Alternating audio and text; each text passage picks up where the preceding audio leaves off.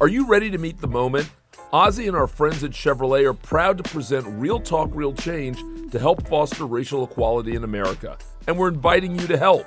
Join me, Carlos Watson, as I talk with key leaders from across the country about racial disparities in America's healthcare system.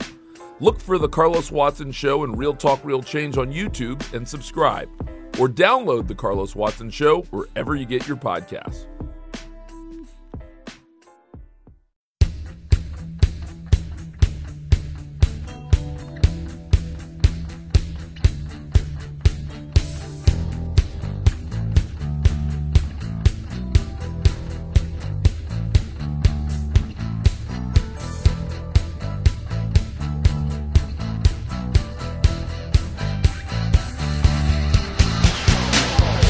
And welcome to Spotlight, the official podcast of GRAPPL. I'm Benno. I'm JP. And I'm Gareth. And it's good to be back, lads. Thanks for uh, holding down the fort last week. Uh, sad to miss it. Been in moving house hell, um, but back.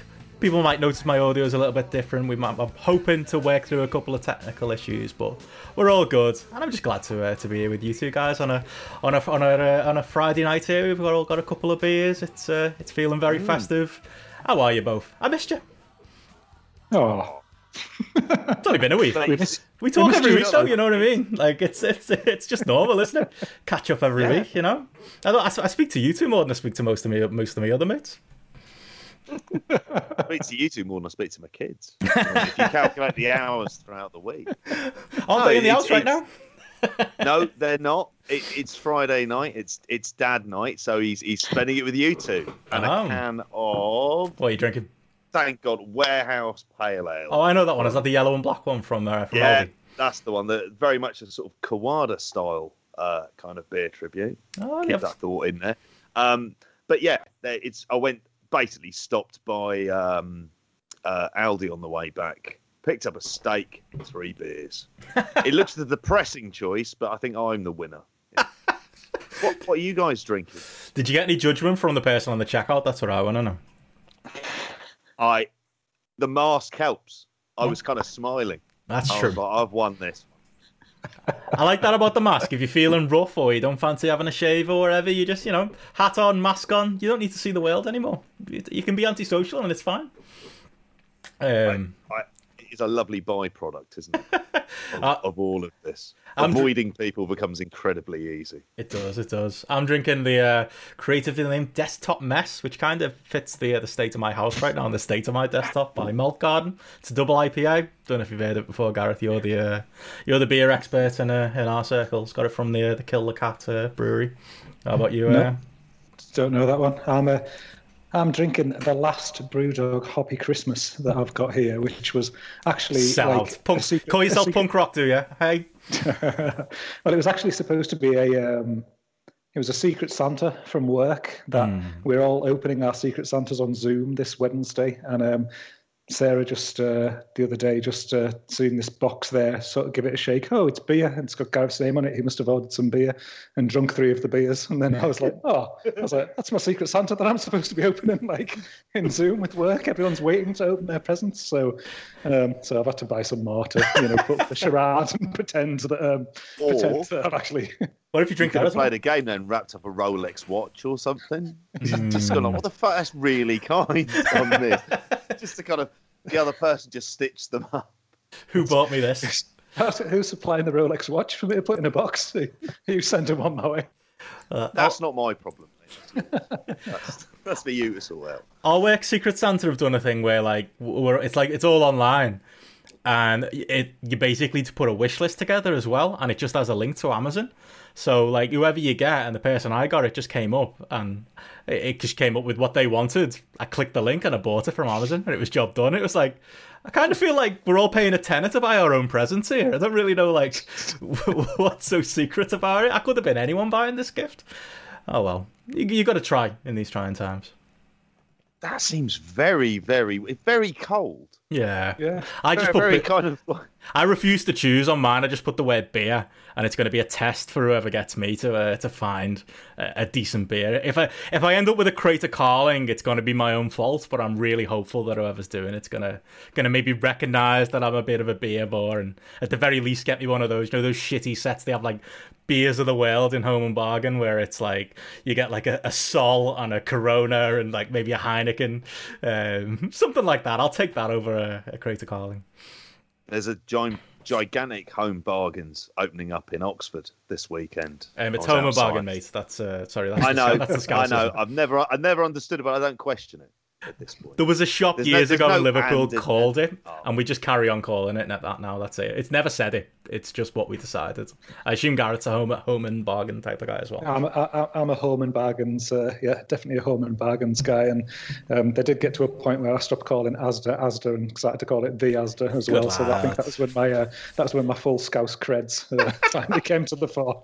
The Argos as well. That's the other one. Yeah, the Asda, the Argos it's never it's never what? the Tesco though. It's just Tesco or just Sainsbury's, but Asda gets the. I don't know why. What what has Asda and by by greater kind of margin Walmart done to deserve getting the kind of the put at the front of it, and Argos for that matter, mm. who are in the same family as Sainsbury's? So surely it'd make I'm th- overthinking.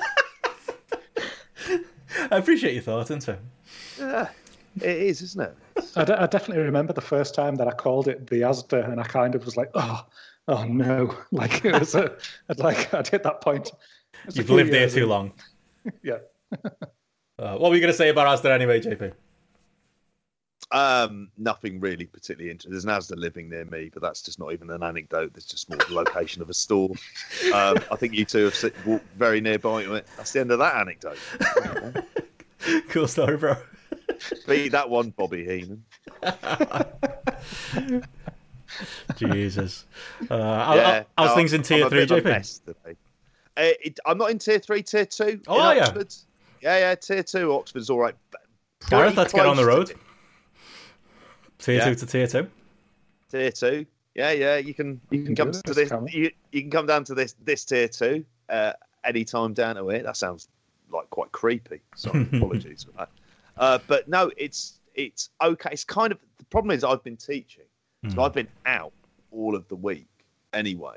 So it just feels like for me, lockdown two hasn't really been in place because I've just been going into work mm. just with extra precautions, mm. and no one else has.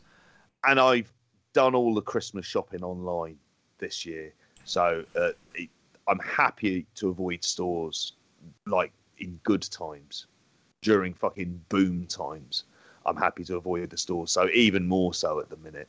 Um, I don't know where I was going with that. So a bit all over the place tonight. um, Christmas shopping on the brain, fitting in so much wrestling as well.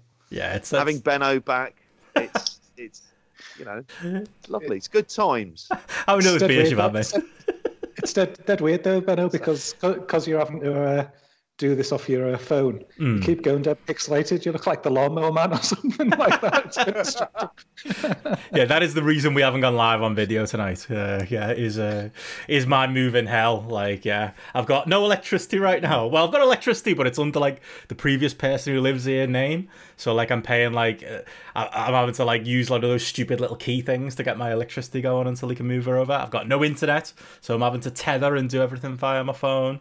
It's all very very primitive uh, and basic, but I'm making it work. Uh, it's hell. Never move, everyone. It's uh, it's an absolute mistake. Uh, I, I, wish I hadn't done it. I'm still living amongst boxes now. Yeah, it's uh, it's all going. Has it gone, gone all right apart from the uh, electricity problems? Fucking honestly, like if there's been a problem, I've had it. Like honest, when um, I'll tell, tell how, how it started, and one of the main reasons I missed last last week's show, like, was just just honestly, everything's going wrong. The day I moved in, I the the guy showed me around and was like, "Oh yeah, you know, uh, you, know, this is how your electricity works. This is how your water works. You know, going around the house doing the tick box and stuff." And I went, I was like, "Oh yeah, yeah. I did notice by the way, have you put a new front door on the place?" And he was like, "Oh yeah, yeah. Oh, funny story. Uh, the person who lived here before you, um, yeah, the police came and knocked the door down and, uh, and executed the warrant a couple of weeks ago. So I was just like, oh." That, that, that's great to hear. I was, I was like, And he's like, "Oh no, it's fine. They, they, they got the wrong address because he didn't live here anymore." I was like, "Yeah, but what am I going to do on January the fourth when I'm sat in my underwear at five in the morning and the police come bursting into uh, looking for this person who doesn't live here anymore?" Oh fuck me! It was like, "Well, that's a great start." Like I literally had like two week two weeks after living here.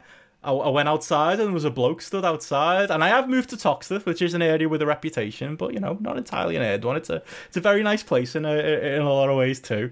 Um, but like there was just a bloke stood outside my house taking photos. so I was like, "Are you from the estate agents?" And he just went, "No." And I was like. Um, Jesus. okay, and he was like, Oh, I was like, "So why are you taking of the frying photos?" And he was So like, he's just a big big fan of the podcast. He was a big bloke as well. You met him in, yeah. Maybe it's one of our one of our listeners. Um, and he was just like, "Oh yeah, I'm just uh, just taking photos." And I was like, "Right, I can see that, but but but why?" And he's like, "I'm closing a complaint." And I was like, "Okay then." Went That could mean a lot of things. And then he just got in his car and drove off, and it was like an unmarked car. And I think I've slowly realised since it's probably something to do with the police breaking the door down a few weeks ago. Maybe they did really get the wrong address, and I shouldn't expect like a knock at the door from like you know the police again or like the person who lived here before. I'm thinking of the like, was it like a drug house or something? I'm gonna find loads of like drugs under the floorboards. If I do, JP, we're going into business. Um, Every, every every cloud, mate. Oh, I was so paranoid. I've literally changed the locks. That's how paranoid I was. It's all settled down now, and it's all very nice. And I, I do really like the place, but yeah, that, that whoever lived here before has, uh, has set me up proper. And as soon as Purple Aki moves in across the fucking hallway, then Maybe it was him. Maybe that's what it was. Yeah. Get your muscles at the ready. Fuck.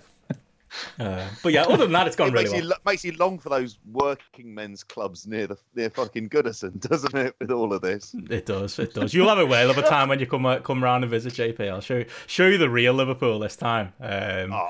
I thought I was moving up in the world, but apparently I haven't.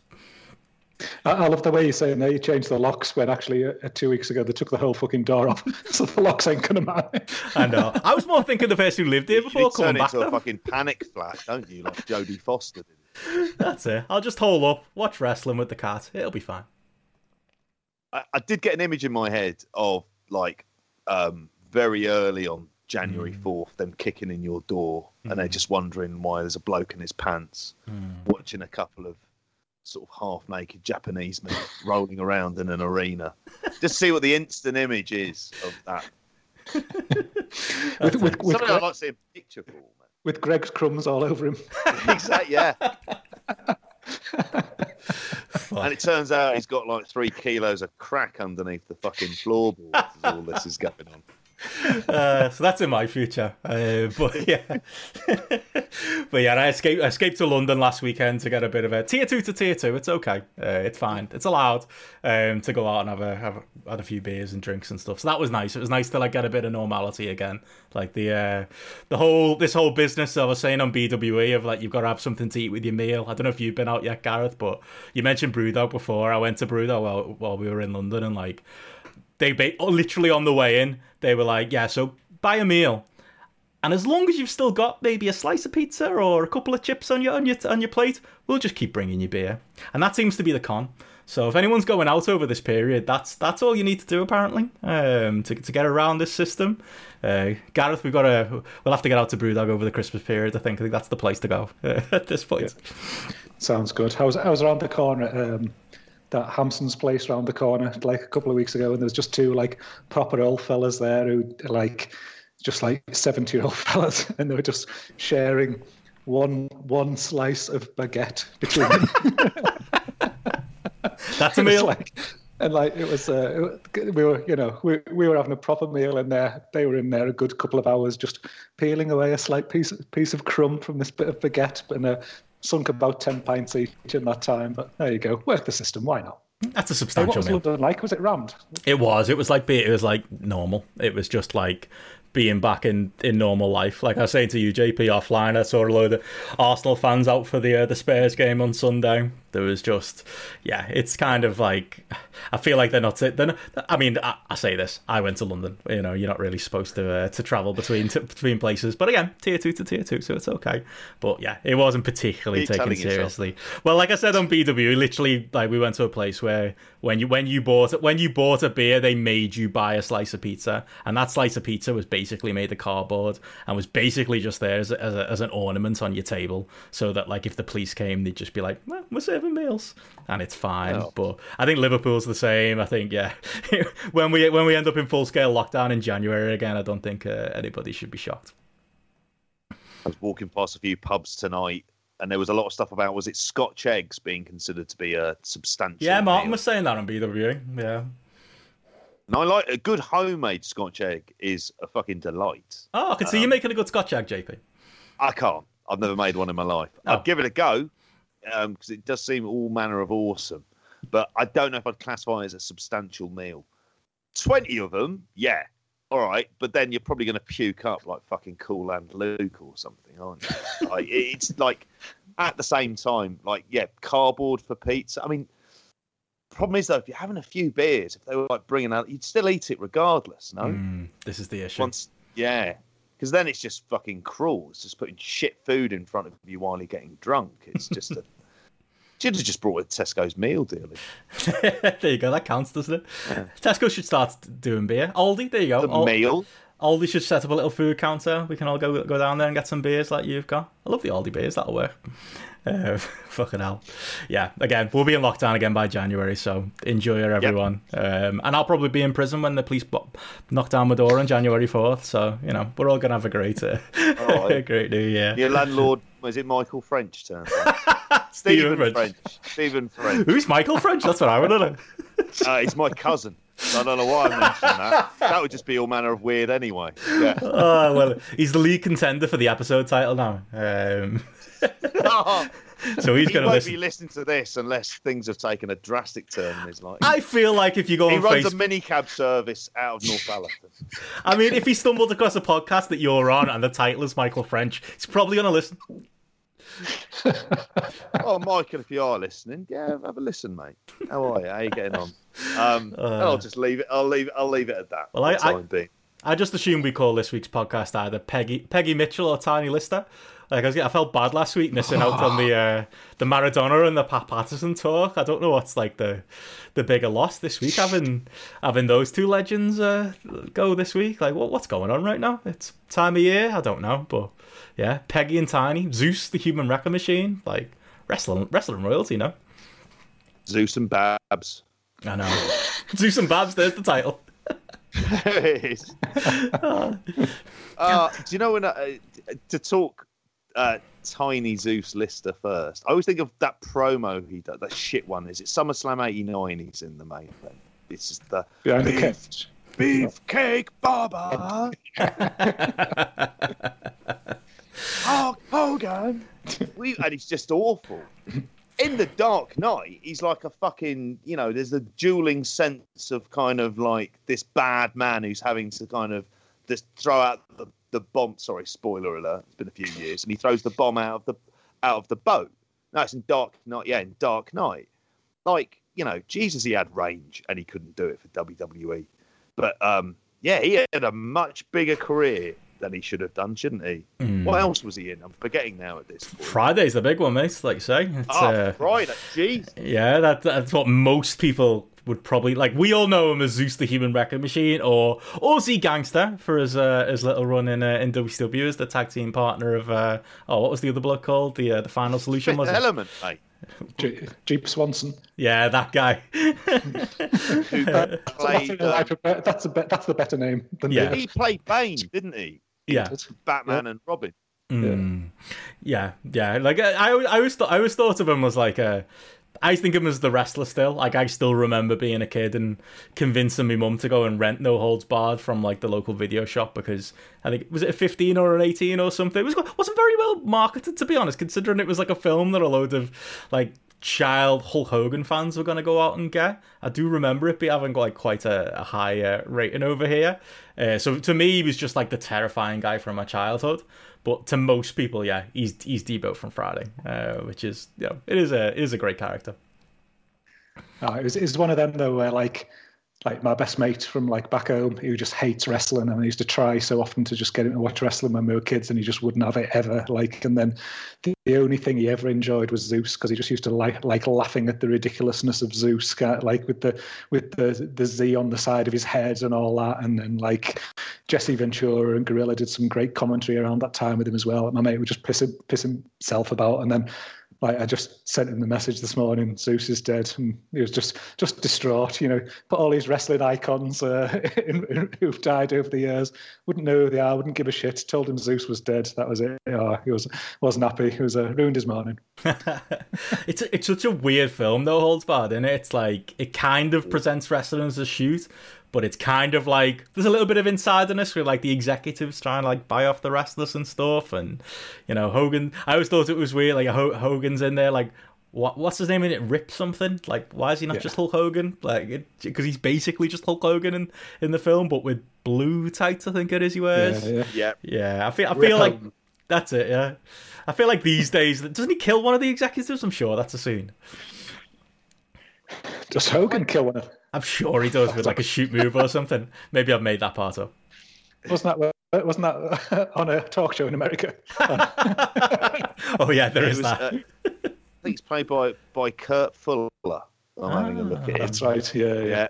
There he is. He looks like the kind of person who just plays a smarmy bastard in the end. Yeah, smarmy fucker. Yep. Joan Severance in there as well. What do I recognise her from? There's Probably the, uh, would have fancied her back in the day. That sounds more likely. But it's, it's def- legal weapon. Uh, mm. I remember Rip defending the title at the start of that, and he's like defending it against uh, Demolition Axe. And like as a kid, I was like, "Why is Demolition Axe getting a title shot?" I just couldn't like. it just didn't equate in my mind. He's jumped the queue. Ridic- it's years since I've watched that film, but there's so many things just burned into my like brain of mm. like Hogan jumping through the roof of a car kind of thing. That's where he's like trapped in the car, and then like when he's supposed to be like think that uh, there's like some Hogan hotel sex uh, scene, but it's actually him just doing push-ups on the floor or something like that. It's just like such a bizarre, odd film. Just as, as you see these like painful, like these orange feet, the same color the curtains that can see behind your head, just like going up and down as Hulk's doing his press-ups and that. Like it's just uh, such an odd film. It's Stan Hansen, isn't it? Isn't Stan Hansen in the in the bogs or something like that? And he like Oh yeah, yeah I forgot Stan Hansen was in it. Yeah, he is. yeah, sex for like the size of his knob or something like that. Like it was such an odd, like you're like, why is Stan Hansen in it? Kind of thing. Why not a WWE or WWF guy? Kind of thing. It's uh, it's oh. very bizarre. I need to watch this again soon. You, mm. I'm looking at the Wikipedia page here, and you mm. mentioned. I'm gonna right. Okay, so I'm gonna go into the ending here, but I'm gonna read a couple of lines from this. Rip finally puts an end to the match by knocking Zeus off a catwalk, which causes him to fall through the ring and lose. I mean, sorry, ECW went through the ring got at least fucking effort there. A frustrated Brell, who's this bad guy, hmm. begins destroying electrical equipment, enraged over Zeus's loss. Rip angrily goes after Brell, intending to repay him for his misdeeds. In fear, Brell retreats, but accidentally comes into contact with live wires he is exposed in his tirade and is electrocuted. Wow. With their enemies vanquished, Rip and Randy celebrate victory with their friend. Just watched a man die, which he has played a part in his death, regardless of what else has happened then. It's like, oh, well, you know, don't win them all, can't win them all, can you? just treat him like he's fucking Frank Grimes. you know, laughing at his funeral afterwards. I, I just love that they were like, you know, the, the way Hogan. the way to promote this is, yeah, let's take the actor and let's give him a match with Hogan. Let's team him up with Savage. Let's put it. Let's let's literally bring him into wrestling and make. I mean, as a kid, I felt like it worked. I, I, I believed it. I didn't realize he wasn't really a wrestler. I just thought he was a wrestler turned actor. I didn't realize it was the other way around. Um, so you know, he convinced me. But saying that, I was probably seeing it a couple of years late. Because when's it come out? Was it like 1989? I think I think it is an 80s film, isn't it? Yeah, yeah. yeah, I'm just I'm just googling it now just to, to know that I've- it's just come up like the I recognize the video cover. It's the one they had in my local video shop. It's like a red Yeah. cover. It's got 15 on it, which again I feel like for a film with Hulk Hogan was a mistake. But like the thing that's funny, and I'd forgotten about this, is on the back cover. It's literally just a picture of Hogan in yellow and red in a Hulk Rules t-shirt, which does not in the, appear in the film whatsoever. Which is just purely clearly them trying to just get whatever WWF fans they can find to, to buy the fucking thing. Well, wasn't the plan? I think the plan originally wasn't it that it was going to be like Hulk against Zeus at WrestleMania six? Like, imagine that. imagine what that match would have been like. Oh, one, man. one on one. I don't know. Better than the other plan of Hulk versus Sid. I don't know. I still would have wanted to see that. Oh, that was it, wasn't it? Yeah, I was, I was going to say we would have been we would have been denied your five star Hogan Warrior match there, Benno. We would have, uh, That's would have had a Hogan Zeus instead. I might have given that five stars too, to be honest. You know, get get uh, get old Pat Patterson, the RIP in peace, uh, behind there and uh, putting the match together. I believe he could have done it. He did it with Warrior, so he could have done it with Zeus. Maybe if crazy executive Vince McMahon fell into some electrical wires and died at the end, I'd give it five stars. But maybe that's, that's the only scenario. Oh well, head of its time anyway. Yeah, and I think he was only like sixty-two or so. So, yeah, that's pretty uh, pretty sad. But That's but quite similar to Ready to Rumble, doesn't it, in some ways, but just as kind of taken completely seriously. Hmm. Yeah, I mean, I, it, it, doing a wrestling film, like, is there ever going to be a good one? Like, really? Like, The I- wrestler. there was what was that one that came out this year? The uh, the one with Foley in it. Um, oh, was- Peanut Butter Falcon. yeah, that was okay, but like, you, you're not getting a, like a, a a great wrestling film. I, I can't see it happening. No. No. Unless you count I Ready to Rumble as well. I, I would just say the wrestler, the Darren Aronofsky film. That's Yeah, I suppose so. Yeah, I am missing that. That, but then effectively, how many times can you tell that kind of? Can you tell that story without? I always think the problem with it, with making a kind of really good drama about wrestling, is to a degree you need cooperation of the wrestling companies in terms of logistics, rings, but also recognizable people, and it's it's like it's a big undertaking. And I think for a lot of it, it the one company you want involved is WWE, and they're the one company that you wouldn't want involved because then you're going to make because they only make shit, Hmm. don't they? For the most part. I mean, I'm going to be bringing up Michael Bay when talking NXT, you know, and that's one of the, you know, that's their kind of, that's what they think is great art, don't they? Mm-hmm. Yeah. You know, shot that doesn't last any longer than two seconds. And I don't think the wrestler's got going for it. it is had Necro Butcher in it, so I shouldn't do that down. I always thought that was a fact. Yeah. I thought it was overrated by the art house lot, but I still think it was a good film. Oh. Did, did you did you ever see Body Slam in the in the eighties with like Face from the A Team and Rowdy Roddy Piper and um, Don't think I've seen that. oh, that, uh, Oh. it's it's it's terrible, but it's like terribly good. Who else is in it? Um, the Samoan Savage from WC, uh, Tom, like um, Sam Fatu. He's he's in it, and then there's like there's there's all sorts of um, there's all sorts of like little cameos in there, like Freddie Blassie and Lou Albano. I, I think Flair might be in it, or Sammartino maybe. Um, but that was um, oh god, that was that, that was like I think that was the first wrestling film I'd ever seen, kind of thing. And uh, that was it was it's it's all a bit uh, it's all a bit odd. It's all a bit rock and wrestling kind of thing. That's uh, you've just met you just when you talked about it there, just suddenly like triggered that memory. I don't think I've watched that for about twenty five years, but I might just might just dig that out this weekend for a little laugh. there's there's Patreon content here, lads. That's There you I'm go. Man, throw, there's a series throw in into the max max there as well. There's a there's very much a se- I noticed when going on to um, Amazon Prime, there's a lot of Steve Austin action films on there, I'd watch which that. I've all put down on the list. They look the same. They look like they're the same film, Mm, just with him wearing different clothes in it. mm. But effectively, the Steve Austin doing Steve Austin, which I'm kind of fine with. yeah, he was always like an action guy, wasn't he? They, that, that's kind of he's basically an action film star brought to life in wrestling. It's a bit like Goldberg, same thing. He never he was never going to do the thing the rock did which was take risks with his career Mm. and not just go down an action movie route but do the the kind of ro- role in the um get shorty sequel or do that awful film was it southland tales by the guy who did donnie darko Mm. um richard kelly which is a terrible film that makes zero sense um but he was taking risks on the art house stuff and stuff that was a bit more dramatic so then when he started to have like the kind of box office hits. It's kind of what Dave Batista's doing. Is you do these smaller roles in these kind of films, and then before you know it, you're thought of as a completely credible actor. Steve was never going to do that, was he? No. he was. He was never going to take like a kind of I don't know a bit part role in a I don't know some sort of critically acclaimed Netflix drama series, was he? That that was never gonna never gonna quite happen. Uh, the It's Rock not what you want to to see, that. though, either.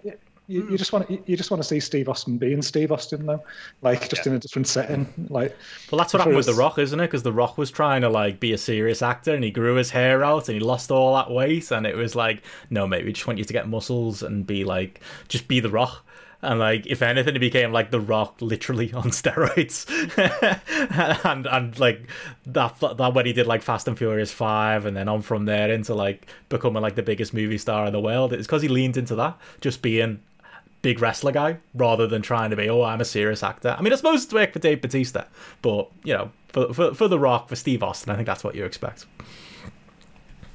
It is a very funny case, isn't it, with them because they're both being at the same time two genuine megastars. I mean, I always felt that Austin was the bigger wrestling star, but The Rock's obviously the bigger overall star Totally. by quite some margin. And Rock doesn't happen without Austin either. Like Austin is the reason Yeah. The Rock exists. Yeah, exactly. But it's always been good that they've always recognised that, Hmm. and they've always kind of recognised that that Hunter is an arsehole. like, you know, they'll never say it publicly, but it's like, yeah, you, you try and tag on like this was a trilogy, mate. No, it never fucking. You're not in our class, mate. Uh, I was going to say before we do move on, any any strong thoughts on uh, on Barbara Windsor, JP? Uh, I know Jo- Joe's not here, so I felt like you might be the Yeah. guy. Any, any I- were you a I- big carry on guy? I feel like you were a big carry on guy. Well, there was a program. I, I want to say it was called That's Carry On, which is Hmm. like half an hour kind of compilations of Carry On films. Gareth, you might remember remember this. You're of a certain age as well. like that was something, and it was kind of there was. So I do remember Carry Ons like quite a lot. It was kind of like my. There were a lot, lot of my family liked that stuff. When I go up to like spend time with my mum's family up in Northallerton, they they loved it even though they were like tits all over the shop. Like they were just laughing away, and I was like, "All right, we're just letting this slide then, fine." um, and so, carry on camping. I won't lie, it um, is kind of what ends up coming to mind. Um, It's definitely the first yeah. film where I saw some boobs. Like, we have got to be honest. Yeah, And it was like five o'clock in the afternoon on BBC when I saw it. Like, apparently it was just because because it was Barbara Windsor. I feel like it was okay. yeah, just like a bizarre, like kind of fog on the national consciousness. Well, that She was is. all right. Yeah, she's Let's royalty, isn't move she? on. Yeah, The Queen of the Queen And then- Vic, you know. Yeah, and then that Peggy Mitchell run, Hmm. as Joe described it, um, in his words, um, very, very much like one of the great runs. Like in terms That's like of Shawn Michaels after the Jesus retirement, or like.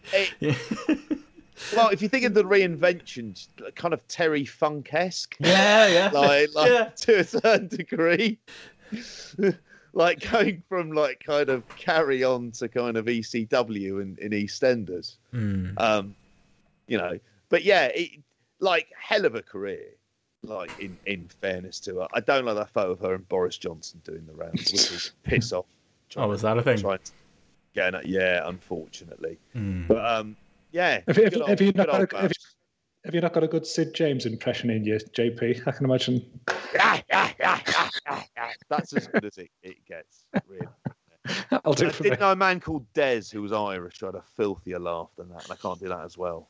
and then he'd occasionally stop while laughing and really concentrate on the horse racing that was on in the pub at the time when I was working. Sorry, but yeah, it sounded like very much Sid James. Thanks, JP. Cheers. Sorry, God, had two beers and I fucking lost it. Uh, in, in conclusion, R.I.P. Peggy Mitchell is, is basically Yeah. where you're going. Yes, that's where I was going when it completely went off. There. Oh, um, right. Uh, I suppose we should talk some wrestling then. I suppose. but, uh, on, on that note, uh, like I say, yeah, you guys did a great job last week of uh, of covering uh, the, the famous deaths last week, uh, and obviously covered uh, the, the massive, massive AEW show uh, last Wednesday, and obviously this week we've had the fallout as well, and yeah, this week it feels like the. Uh, the talk of the wrestling world is actually Impact Wrestling somehow. Like Uh, I, I can't think of a, a show ever, even in your wildest dreams, JP, where we we've started by talking about Impact, but I think we're gonna have to. Uh, like, uh, it, it's uh, yeah, it's Impact we Nate. Yeah, it's. I mean, Can I just say, by the way, while I was trying to do that, Gareth did an incredible job of taking his laptop all the way to the kitchen, getting a beer, and barely making any noise. I've just broken kayfabe to uh, to tell how. very, Well very done, mate. impressive. I was watching it as well. I'm, I'm very Got a great ex- tour of GRAPPL experienced- Towers. yeah, very experienced sneaking my way to beer. Hey, the new and improved GRAPPL Towers kitchen looks good. Thank you very much. I know you followed it keenly on Facebook through my wife's uh, my wife's da- daily photos. Uh, but anyway, yeah, Impact, JP. Yeah, uh, we're leading with Um, Impact, mate. yeah, it's it's kind of crazy. And I was listening to a kind of a lot of the stats that have come out about this. I mean, it's been a success so far. Um, it's it's wild. It's kind of exciting. It you know Kenny Omega's going to appear on Impact next week. There are loads of kind of potential pitfalls and the rest of it. But I think the overriding feeling I've got about this is this is just something that's interesting Hmm. and it has made like I've got interest in Impact. Now, Mm. having watched the show, there's a lot of it that's just frankly the same old Impact it was before, Hmm. really for the most part. Hmm. Intercut in with these kind of new bits, which would suggest, like you were, uh, you know, when we were talking about this in our in our chats, you were saying that actually this is clearly something that had been. You know, already in the can, and they're just fitting in the Kenny Omega stuff and the AEW stuff around that Hmm. it's it's re- it's such a grand opportunity because it's kind of I look at this as like it's the holy grail of wrestling storylines, Hmm. isn't it? Into promotional stuff Hmm. and into promotion like stuff that crosses over into different landscapes. Hmm. You do it right, and in theory, everything is lifted up by it. Hmm. And it's just I suppose you think of why they're starting off with Impact for this. It's very clear they're doing the belt collector stuff, which I'm generally fine with. I think that's probably the smartest way. You can't have them coming in and leading a TNA army or all the rest of it. I find like there are lots of interesting directions. I'm very worried that they're going at a hell of a pace with a lot of stuff at the minute. AEW, that's an overall thought with them. Yeah. For Impact, I can just see nothing but good positives. The fact that Kenny Omega turned what was a normally what about three thousand people on Twitch stream to averaging forty thousand, going up as high as fifty. That's a hell of a lot. Like that really that's that's impressive.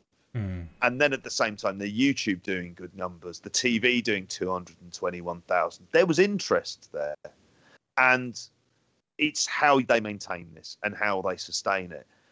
But like, it's it's I don't know. What do you think of it, Benno? We didn't hear from you last. What do you make of this as an entire storyline? I mean, It, I'm, I'm I'm transfixed by it, but I'm expecting it to go wrong because TNA. It's Yeah. in the core DNA, isn't it? Yeah, I think I think for me, like, I think last week I was I would have been very cautious. You know, if we'd we'd have talked about it, I would have been like, yeah, I think.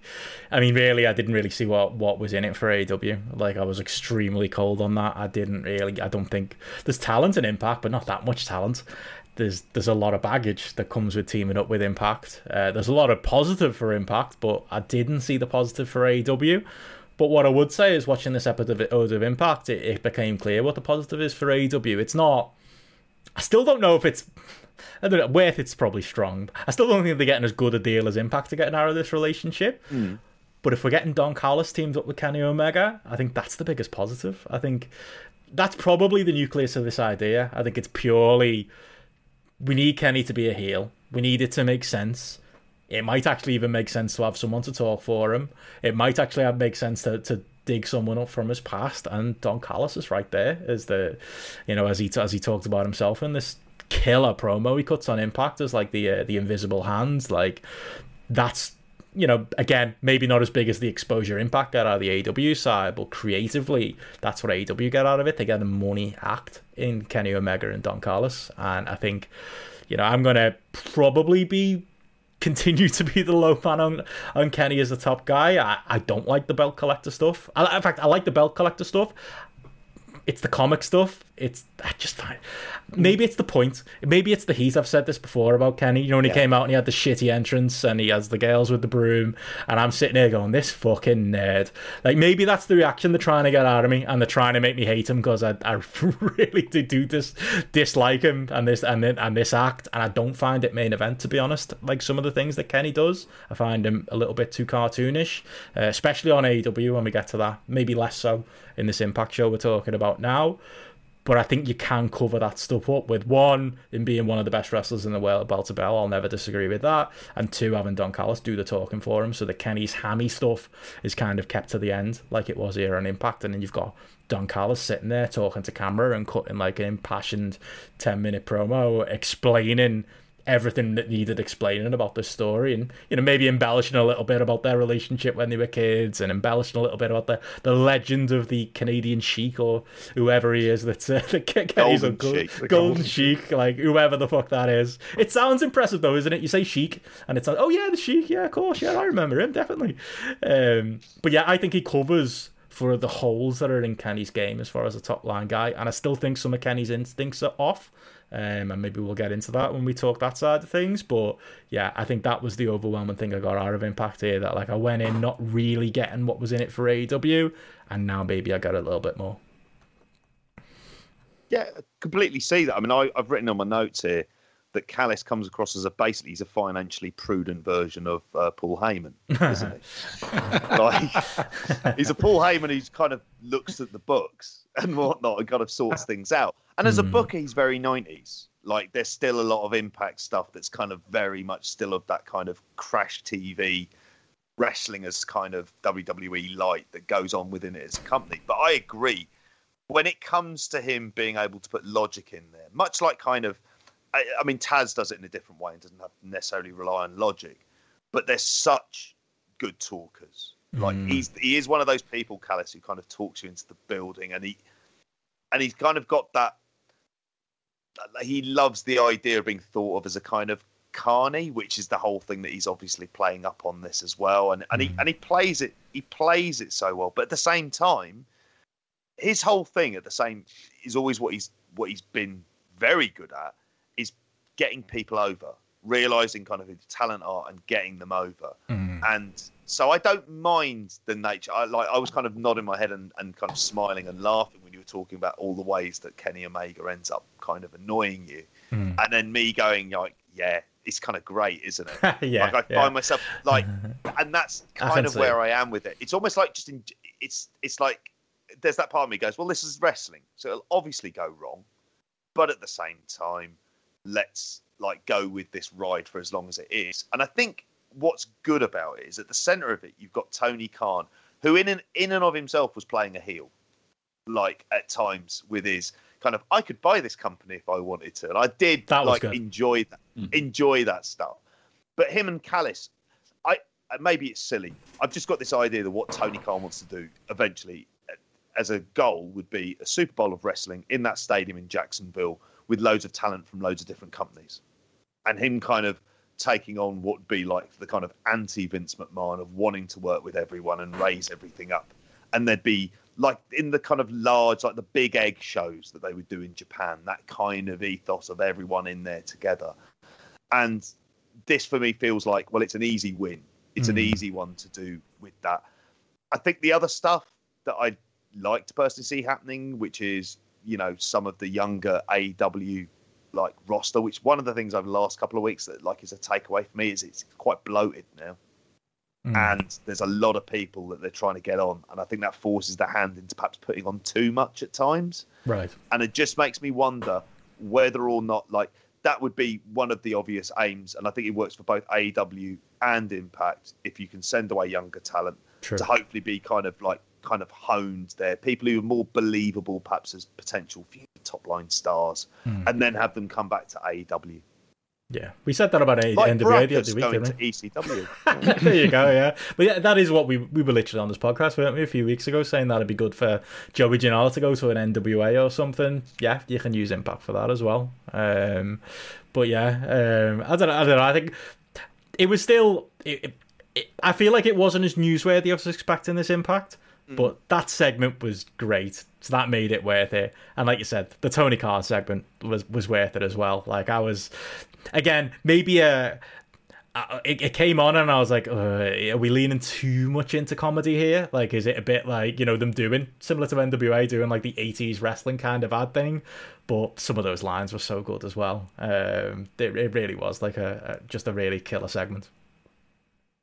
Yeah, I'm, I mean, I, again, like you, like you say there, you're just like watching it, and you know, I think it, it it didn't necessarily it wasn't as like monumental as you kind of like maybe thought it was going to be or something like that as it was like build up. Like i was actually considering like okay should i sit up here and like watch impact like live you know you know sit up late in the night and watch it? I'm mm. glad i didn't do that and just got up and watched that segment in the morning. But i think the like I don't know. I disagree a bit, like Benno, with you. I, like, I, th- I think Omega comes across like a, a, star. I think there's been such a step change in him in the last whatever it is, you know, since they started sort of like pushing towards this character and the steps that they've gone and gone and gone and that now like building on it, like he just feels like a bigger star than he's ever felt in the at least in the history of AEW, like so far. It, mm. it, it feels like totally on another level to me, and like, and I think you know, like you say, the the association with Callis has definitely improved that. That like the the interview they did with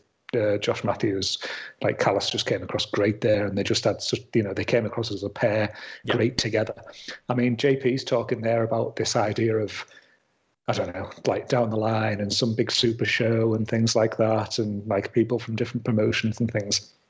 Like, I don't want that at all. Like, I just, I just want this to be a, I just want this to be a vehicle, a pure vehicle, just to make Omega bigger and bigger and bigger as a star and make him just come across as you know as a you know a bigger heel a bigger dick kind of thing. Somebody that you're seeing everywhere. So if you're a wrestling fan in the US outside of the WWE, you're just seeing Kenny Omega everywhere, and he's picking up belts, and he's you know he's just he's coming in and he's cutting these promos with Don Callis, where he's just coming across as like the biggest dickhead ever, and then ultimately people across you know different fans of different promotion things ultimately they're just going to want to see him like cut down to size kind of thing you know almost like very kind of flair-esque going around the territories or something like that in the in the 80s like the idea of a some kind of super show where you know fucking hell we get Larry D and Crazy Steve going against fucking you know Brandon Cutler and Peter Avalon or something like that in the dark match doesn't do doesn't doesn't fucking you know or some like 50 man battle royal or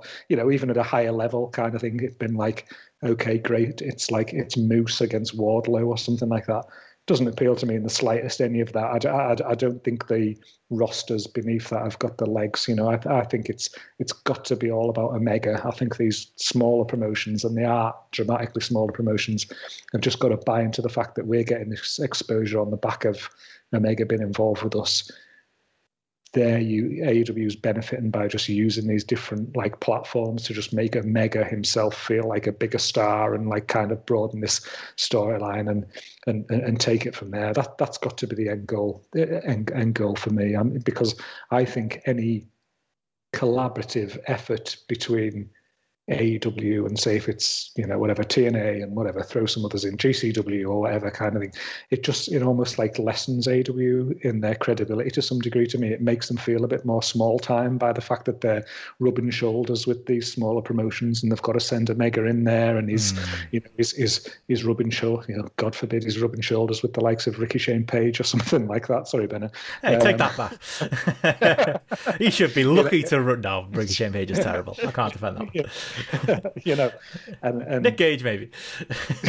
yeah, yeah, you know, but the um, yeah. I would like to see that. oh, Omega versus Nick Gage. You know, there's fucking money in that in a one-off or something like yeah. that, and it's going to expose Omega maybe to some, you know, some some people who aren't cross-watching the audience and stuff. It's going to get some eyes on GCW or whatever kind of thing. But I just, I think the end goal, it's got to be all about Omega. It's got to be about AEW and like, you know, you know these are the promotions they can just take what they can get out of it from an exposure point of view but the, the last thing i want to see is a massive show with all of these guys getting dragged in and because ultimately shows like that as well, then it all just becomes a big political bum fight, and it's so uh, we've got to like have a time limit draw here, and this person loses by DQ or count out, and yeah, he can beat him, but as long as he can beat him and stuff, and you kind of you know how these things end when you know when they when when they work those those things out in the past. So. Mm. Um, for me, I just want them to just continue on this trajectory where Omega just gets bigger and bigger. He becomes a bigger and bigger dick, and ultimately, like for me, the end goal has got to be like Hangman, you know, knocking him off his perch kind of thing eventually. And then you've built Omega to such a level that Hangman then, t- you know, becomes at that level by beating him or something, you know, fur- further down the line. Um, the whole belt collector thing got me interested though, because um, obviously uh, who's uh, who's going after two belts in the dome in uh, in January. Um, mm, interesting. That's uh, there's, uh, there's, there's two belts. It'll be uh, very nice for uh, Kenny to collect there, isn't there? Uh, maybe Don Callis can can make that deal as well. Uh, yeah, it's like it's. the bridge gap. I think that's part of the reason he's there. it is. It is. I think that. I think it's part of the reason he gets in the room in the first place. Mm. Is he has a good relationship with them. Mm. And the Chris Bey, sorry to interrupt you there, but, but the Chris Bey appearing on the Super J Cup at the weekend and things mm. like that, that just that happening. Good Brothers that... being in TNA and Rocky Romero being the main guy for the US guys in New Japan. You know, it's connections, isn't it? Yep. Yeah, and he was in MLW as well, so I kind of wouldn't be surprised to see at some point that happening. Mm. I'd, I'd, be fine with that Omega as well. versus Nick Aldis. Uh, yeah, I think I'd enjoy that. It, it, it's like Gareth though, isn't it? Like you want to. I think AEW need to be careful to be the alpha in the situation with a lot of these promotions, and they are very much the alpha with Impact. Like again, as shown by that Tony Khan infomercial uh, and the fact that they ba- were basically able to take over Impact's main event. I think that's what I want out of this. What I want is Summer of Punk done right. Like you know, when CM Punk left WWE with the with the belts, you know, he should have been all over the place. He should have been ten and up in maybe Ring of Honor, maybe Evolve, you know, being like the rebel on the outside who's doing what he wants and defending the belt against WWE's wishes. Instead, he put the belt in his fridge, and a week later, he was back on Raw with a new contract. Yeah. Um, like you can do yeah, that story. with Colt Cabana, remember? Oh yeah, there was that. Do yeah. that. Yeah. yeah, yeah, and he yeah he like he did like that one off at one indie, I think, where, where Colt Cabana got him to come out in front of the crowd, and that was it. Um, yeah, you want that done right, and that's where the, the belt collectors thing, you know, works for me. Like, I think that is probably the direction. You know, he's probably going to beat Rich Swann and get the Impact title. I think Impact uh, are a lesser than so much in this relationship. They'll probably agree to that. Um, and he can add that to his AAA belt, and he can add that to the AW belt, and Lord knows what other belt he can get there. I think they are definitely definitely like the the the positives uh, of this character. Um, like the only the only, the only concern I've, I've always just I've always got with Kenny really is just I just it's his instinct sometimes. I just think everything has to be a joke. And that's what I worry about. I think that was the difference between the Impact promo and the AEW promo. That I, I think when he leans too hard into the comedy, I just think he's got bad instincts for that stuff. When yeah, you you can be a dick, but there's a way to be a dick that he did on this Impact show that I think was, even though I didn't 100% love it, was more effective than how ridiculous he got in AEW. But I think that's what Don Callis is there for. I think Don Callis is there to, to dilute that. I think Don Callis is there to make this a main event act and make it more serious and probably will do enough to stop the complainers like me moaning about, you know, Kenny and, and, and some of his instincts there and maybe part of this being made into a joke. Because right now, I can't say it's not working. I can't say it's not entertaining TV. And I can't say it's not the, you know, clearly the most interesting thing going on in wrestling. I just hope, you know, they keep that balance right, both from an AEW point of view with these promotions and from a point of view with Kenny, you know, walking that line uh, with this character, uh, which again, I hope uh, Callis is there to put right. Do you two also think that this is part of an overall thought process by Tony Khan where the idea is to try and make wrestling hot? Just to kind of heat it up a bit by doing this kind of stuff and not thinking about it in the way that traditionally wrestling promoters would have, which is mm. what am I going to get out of it? That the overall thing is actually I kind of need to heat up wrestling as a brand mm. and as an industry. And by doing this, even in small ways, it just creates little bits of interest. And I know on the ratings front, the whole big thing is about that younger demographic that AEW seems to be doing like very well with, certainly like rivaling kind of Raw now at this point.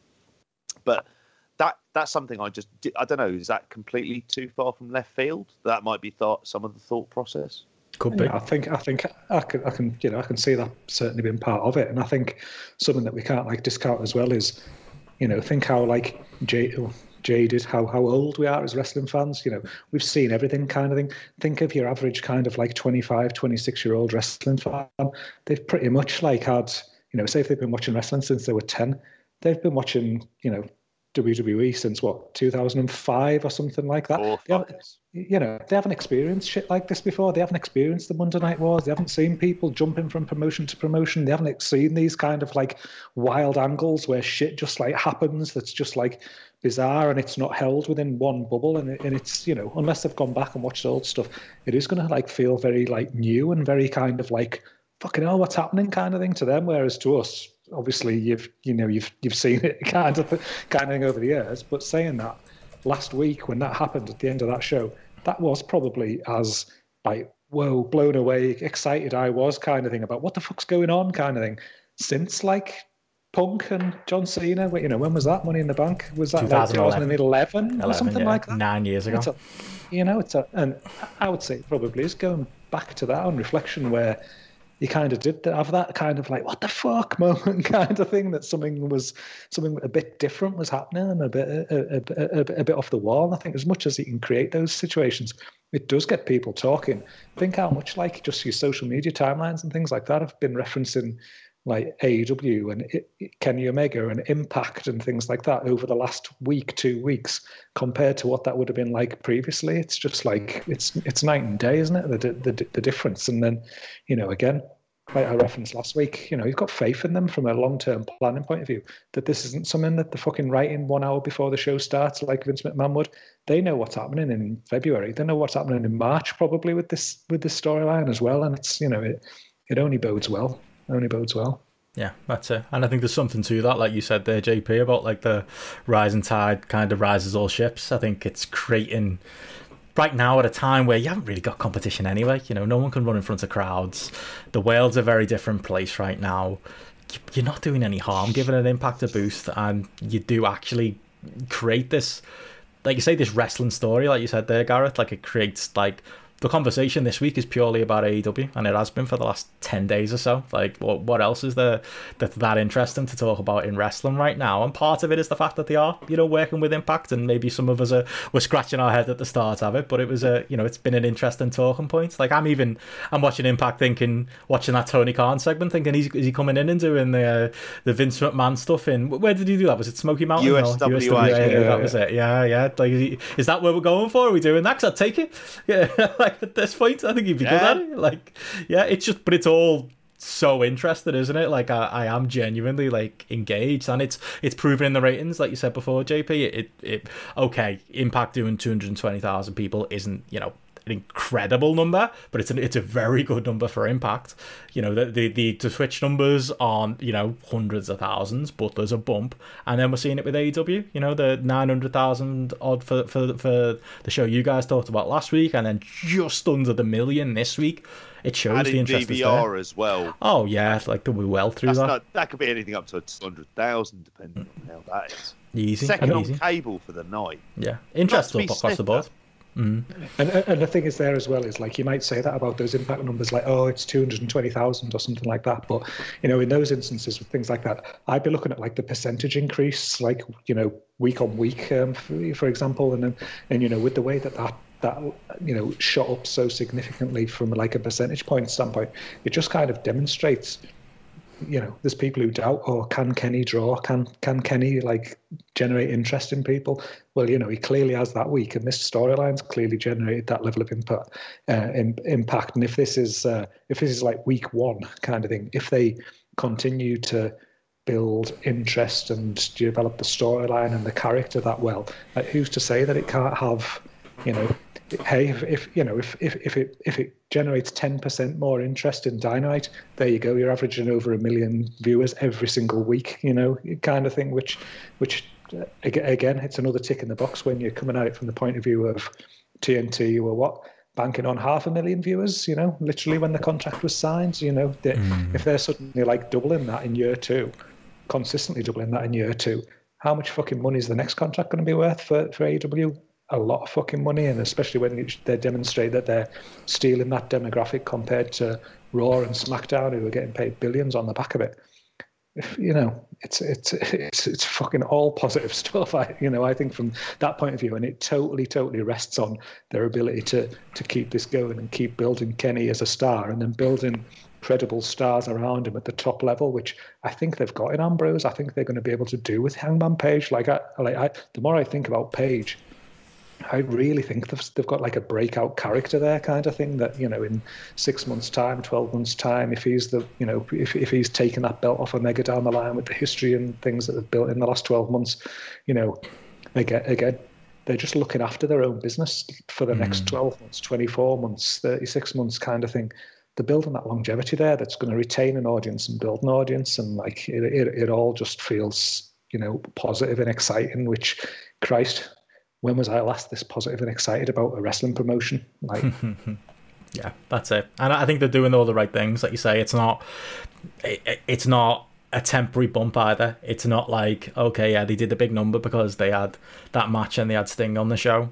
They followed up with another strong number. They're going to follow up next week with another strong number like I said, even even those incremental increases in what Impact are doing, it just shows there is a buzz in the air, and that it's it's not just a it's not just a, a ratings grab for one week. They've they've done something here by by pivoting this match to TV. That you know Moxley and Omega last week, like that was a match that some might have gone, why is that not in a pay per view? Well, the reason it's not in a pay per view is it feels like it's going to spike AEW's business for the foreseeable future. It feels like it's the start of something really interesting. And then you, when you combine that with stuff like them bringing in Sting last week, like I think that's a really shrewd move as well. Because I think I I I bet yeah, Mucky Garner is sat there looking at these numbers, going, okay, we've hit our head on the ceiling as far as like you know uh, the demo goes, and as far as like you know we know we're going to pretty much hit a million. You know, we're going to be just below it with DVR. We're going to hit it every week. That's our audience where a Raw battering us every every week. It's the place that matters least, but the battering us in older viewers and the battering us in, you know, maybe maybe more casual viewers. Well, you know, if we want to increase that overall number, bring in someone like Sting. And you know, bring in someone like Sting who looks motivated and looks up for it, but bring in someone like that tactically like eh, that overall, that overall AEW number, I think that's part of it too. I think bringing him in and having that interest from him too. You grab him from different pools, aren't you? You grab him from the hardcores like us who were so excited about the Kenny Omega stuff, but you know the Sting stuff's going to interest people as well. And it just feels like remember this time last year when they had that terrible episode of Dynamite with the, the whole Dark Order stuff and they had to do the reset in New Year? What a difference. If this feels like a company that's grown up, has learnt its lessons, and it's getting its ducks in a row for 2021. Definitely, definitely. And, and um, interestingly, what you're saying there, like about those numbers, it's just got me thinking because, like, um, I was talking about how Shaq hadn't mentioned the fact that he was even going to be on Dynamite this week, and mm. you know he's got whatever 15 million um, followers on Twitter. He's got oh, 80 yeah. million followers on, on Instagram. Mm. I was thinking, why the hell isn't he retweeting these like AEW stuff that's promoting? Oh, it, it helps so much that, that he's on on the show. But interestingly, just thinking about you talking there, I was thinking mm, it, it's sort of almost like it's interesting because this this kind of gives you a read without that Shaq bump, the fact that he wasn't promoting the fact that he was on the show particularly, and given how sort of small fry really his his role was on the show, that they're getting like a, a genuine accurate read on okay, what's happening with this Omega situation. They're getting a bit of an accurate read about what's happening with the Sting situation. So they, you know, potentially they know, okay, when we're closer to the Shaq deal, whatever this is going to be, this match with Cody or whatever, then if they then start to sort of like promote that more heavily there, if they've built this audience via the main event storyline, via the Sting stuff, you know, started to maybe build some of that older demographic, if suddenly then that the Shaq stuff comes in on top of that, and you're getting your casuals who've got no interest in wrestling, but they're interested in Shaq and follow Shaq on social media. You maybe pull back some old fans, you maybe pull back some older fans as well, They were, you know, Shaq means more to probably a 50 year old than he does a 20 year old or something like that. Mm. Then actually, suddenly that's like a building block for further down the line again to then like incrementally build you know more viewers on the back of what they've already established it's another sort of tool they can they can lean on and you know i was you know, while it seemed odd that Shaq wasn't retweeting that, you know, whether this is the the reason or not, it kind of almost feels like there's a little bit of method in the madness there of don't blow your load in one episode. Of we know we've got Kenny, we know we've got Sting. Um, like if we throw Shaq hmm. into the mix, okay, we might get this like one week bump kind of thing. But then, actually, let's keep a bit, keep our powder dry a little bit there, and let's really push Shaq when okay when he's going to be more heavily involved and it's not just some sort of throwaway interview when he's actually gearing up for a match or something like that further down the line like god if he's got 15 million 18 million followers on social media there if we even just get like you know 1% of those tune in there you go you've whacked another 150 viewers on the um, on the audience there which you know might just be the difference between okay going from a million to mm. tickling 1.2 million which suddenly you're getting into this territory of hang about we're, we're pretty close on Raw's tails here, sort of thing. So, you know, I'm, I'm kind of confident with, with as well with Khan's data analytics background and obviously the the likes of um, Chris Harrington working with him and things like that. They've got sort of like the, the right sort of smart people looking at these numbers more intelligently than we ever would as well. That, you know, they're you know they're probably building in that side of things as well, really, to to to, to take things forward as well. So again, mm. like just all all, all feels you know real positive stuff. It feels weird to have such trust in a promotion, doesn't it? Uh, sorry, JP. Like, just feel it feels odd. Like, it feels like I'm used to just doubting it and thinking, ah, they're gonna fuck this up. Um, but yeah, they do seem to have the shit together. They do, and it's has he not done experimentation with having women's matches on quarter hours to see what they were drawing and things like that, and longer matches, like kind of little kind of tests within the show mm. to see hmm. what will draw at certain times, which is the kind of stuff that you would want a company like this doing during a pandemic period, mm. particularly when ratings were, were low and they would be putting on matches that we would probably think, well, why is this on for 10 minutes? Mm. But I think that's part of the reasoning for it as well. I mean, I won't lie, I think the Shaq, I, I kind of would like to think that's what they're doing with the Shaq storyline. I also think that Shaq storyline needs a hell of a lot of work. It's a mess, isn't it? Because it's an absolute fucking mess. I cannot make head nor tail of it.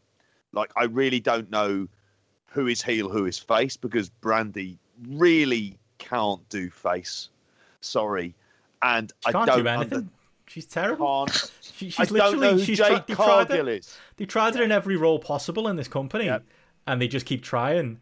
And that is my big yep. problem with it, JP. They they forced her into this angle, like probably because Cody wants her there more than anything. As, like, as an as, as, an executive off screen, yeah. I can imagine that there is lots and lots of transferable skills that she has, and I wouldn't actually doubt that. I would imagine that to be the case. On screen, it just doesn't. It, it's it's kind of a Linda McMahon vibe to me at this mm. stage, where I don't want to see them on TV. No. And I don't know why I should give a shit about Jade Cargill. That has not been explained to me in the slightest. I don't know who she is and I feel like she's terrifying. Like, I can tell you that. Yeah, I still have no idea. Mm. I mean, there's a fellow who lives around the corner here. He's a fucking giant. Yeah, I don't know jack shit about him though. I don't know. He's a big dude. End of story. And he likes a drink, which makes it even more fucking wild card esque. Yeah. But at the same time, like Jade Cargill, I don't know who she is. I don't like the stuff with. It's like the stuff with Shaq that's not thought out, no. like at all. Clearly, it's like they're putting them together for what? To have a mixed tag? Like, why are you having this mixed tag? And it just comes down to like, what the fuck is going on? So in some ways, I don't want to see Shaq on it until they know what the fuck they're doing. Do a dark order on it. Yeah. Go back, rethink this, and remove certain people from the equation if need be, hmm. and then push Brandi off and her arm because I don't care about that shite either. yeah, that's it. Like, while I've got all the confidence in the world, and then from a business point of view, there are still creative things like this where it's like there are Let's positives. Deonna Purrazzo when we need all right. Yeah, that'd be better, wouldn't it? I mean, it, it's it's where like the positives and the negatives of giving the wrestlers creative control comes because you know, I mean, I don't mind Cody being in two big pro- programs that he's in this Sting program presumably wherever, wherever that's going, and he's in this Shaq promo program too. But you know it's his idea to shoehorn Brandi in and give her a eighth role or whatever it is in the last year, um, and get her involved. Like, yeah, I could I could definitely do without that stuff, but it's still Shaq. It'll still it'll still probably pull numbers. And that's it. it. When, when, it does, when they've got the shit together on it as well, then that is the time to fucking promote it and push hard, you know, kind of thing. It, like you say, it does feel a little bit disjointed at the minute. So like maybe, maybe it is kind of a you know, I don't know. It's like kicking your heels kind of thing until they can really pull the trigger on what they're trying to do. You know, from from that particular point of view, storylines wise, Wise, and that's when you you know that's that's when you sort of put the uh, you know accelerate it and sort of like turn the volume up behind behind what's happening there. But but yeah, I mean the Brandi stuff.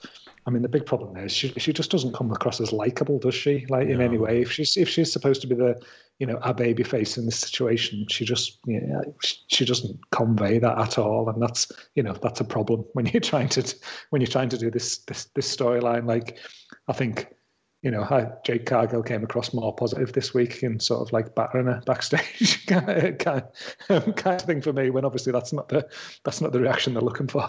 No, not at all there was something I was going to.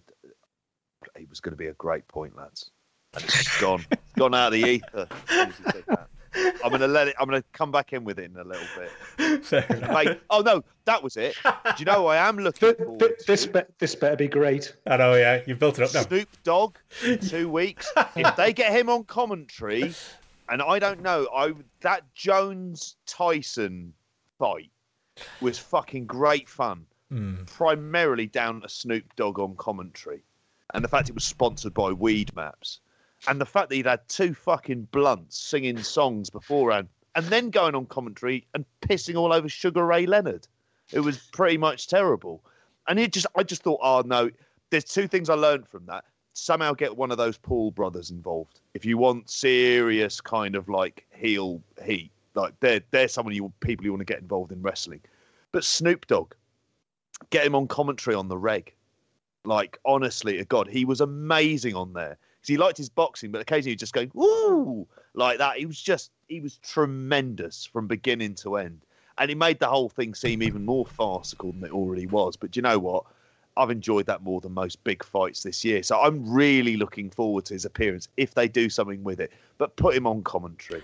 Um, the man has just the charisma of a thousand other fucking people. Oh, yeah. And he's already better than any of the WWE commentators. and in that, I'll include Samoa Joe.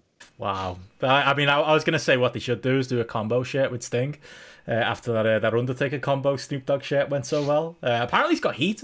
Apparently, WWE aren't happy with him uh, coming into an AW. Do you think, think he think he gives a shit? Does he? Fuck. WWE definitely think they're bigger than Snoop Dogg. They're not bigger than Snoop Dogg. He's Raps Madonna. No. He's a legend. Um, Raps Madonna. Yeah, that's Raps Elvis. Maybe maybe I should have gone with that. I don't know. Did you, either of you watch that fight at all? Because I would suggest watching that fight for no. his commentary on the fight alone. It was tremendous stuff. I'll have to. Uh, I heard it was good. Uh, but you know, Snoop Dogg high doing commentary always works, doesn't it? And... Kind of. If anything, deserves a fucking medal for how difficult that is. I think Mauro would have been a bit caned as well. Uh, they were that... big on the legalizing marijuana stuff. That was what Weed Maps is. Obviously, I looked it up, and it just tells you all the dispensaries are. And I thought that's fucking good. Fair enough. Um, but yeah, we've got that to look forward to too. Um, I, I, would say like also on the show the um, the Sting stuff I thought was really was really strong. Like I loved that last week. Like when he, you know, you as you guys were saying, like he came out and I think what I appreciated about it was it was clearly put together by people who, who get Sting like this whole presentation of him in this company. It's not TNA where, no offense, JP, he's turning up in a t-shirt and he's just he's Sting in a mask, and it's great that Sting's oh. here. Like you can tell. Again, you know, I slagged him off a little bit there. Cody's involved. Cody's a Sting fan. He knows what's cool about Sting. He knows, like, last week when he first came out, have him come out stony faced, have him be that whose side is he on kind of Sting. That was the best way to introduce him. And this week I thought was a great way to follow her up too, because I felt like you know, again, definitely a Cody line slipping in that. The only thing for sure about Sting is nothing's for sure line. Love that in 1996. Still works now. Great. Uh, that, that's attention to detail that I, that I'll appreciate, and just generally like having Sting in there, just you know, again, Cody's in two big feuds right now, but you know Cody can carry these types of segments with a with a big star like Sting and not get dwarfed. And Sting would have dwarfed anybody else in the segment because wow, not a huge amount happened. Like just getting to see Sting in there with you know interacting with Arn Anderson, interacting with Tony Schiavone, cutting his promo and it might surprise some people, but one thing I will say about TNA Sting is at some point in, in his career in, in TNA, he became a very good promo. Uh, and he became a lot more comfortable on the mic, a lot more comfortable in his own skin on the mic. And we got that here. We got the fruits of that here as well. I thought this was a re- this was a, another money segment um, and another just perfect way to present Sting when, like I say, it's, it's not exactly the most easy thing to do. Bring in a 62 year old and, you know, a, a, star of the past that you could easily get criticised for bringing in. I don't think they put a foot wrong so far with him. No, I, th- I thought it was absolutely superb. Like, absolutely, I love that segment. It, I, I thought, like, at the start of the segment, both Sting and Cody just came across as like superstars. They just both looked like wrestling stars, like stood there, stood there in the ring, which I think it's like really important for, obviously, like you know, TV wrestling, having having wrestlers on there who look like they're larger than life, who look like you know their their presence is kind of like, you know, transcending the TV screen and you know like just making them feel bigger than they bigger than they actually are. And I think that came across so well. But then, like you say about the sort of the size of star that Sting is, he felt even bigger. And I, think like you almost kind of like it's bizarre. Like you almost kind of forget about the TNA run sort of thing. You so it's it, in some ways I think even in just two weeks the way he's been presented okay. by the in some in some ways the way he's been presented in these two weeks in AEW, it almost feels like he's gone from WCW to AEW and there's been nothing in between kind of thing. It almost feels like everything in between's been erased and suddenly it's this like fucking hell, it's Sting kind of thing. When actually we've had X number of years of him in TNA and you know WWE, his, his, brief WWE stint and, mm. and you know and, and, things like that. It, it and I almost feel like he's carrying more star power now than you know God he was carrying obviously in his latter days of his TNA run and, and and things like that. I just loved the whole thing of like Cody doing the like I've been waiting to share a ring with you and then Sting doing the I'm not here for you. and then like you know like looking up at Darby Allin in the in, in the in the, in the crowd I was just like ah oh, that is fucking brilliant kind of thing and so they were in your way you had that thing of them both appearing to be stars, then Sting just like popped his bubble a bit, kind of thing, and then it just puts that element of focus on on on Darby Allin, and again you're helping kind of like elevate him a little bit more, and then just the way it ended with like Sting kind of hugging Cody a bit, where you've always throughout AEW's history you've had Cody as this kind of like alpha male. He's a he's a leader of the company. He's you know whatever he's an is a executive vice president and all this. He's been a champion. He's been one of the top guys, and he almost looks kind of like a small boy, kind of like nuzzling into Sting, kind of thing at the end. And it was it was just such like an interesting change in character dynamic that the the way they presented that, and it just made Sting feel pretty fucking like mega like a real big deal sort of thing as well as as well at the end, and just added that dimension to Cody's character as well.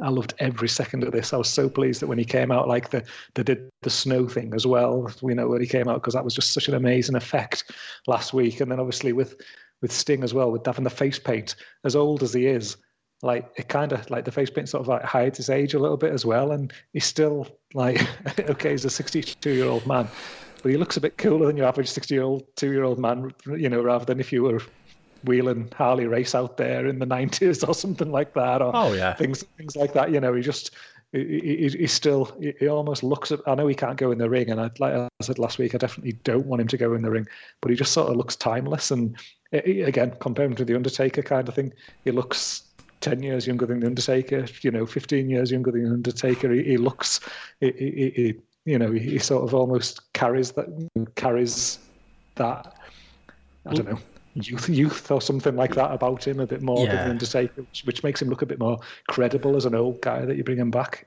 Mate, he was stood opposite Arn Anderson. Arn Anderson, you won't believe this, younger than Sting. what? you wouldn't call that. I, I, can't claim that. I heard that on the Everything Elite podcast I was listening to. But yeah, you Arn Anderson is younger than Sting. I mean, I would say the snow in his hair makes him look a little bit grey. That's the only thing. But I, I get what you mean. He's got like a he's got a spring in his step that like he didn't even have in WWE, did he at that point? But yeah, that's it. He get he gets away with being. If you'd have told me he was like fifty two, I would have bought it like completely. definitely. I, I think that entrance makes a massive difference. Mm. I think the entrance immediately was better than anything WWE did for him, even when he came out and no one had expected it, because that was just kind of quite generic in some ways. But I think that snow and using the kind of Game of Thrones imagery is something that's just kind of worked, and they've hit on it, and it feels big already. Mm. And so, but uh, in some ways, like naturally enough, I'm thinking, well, there's a million and one ways this could all go horribly wrong.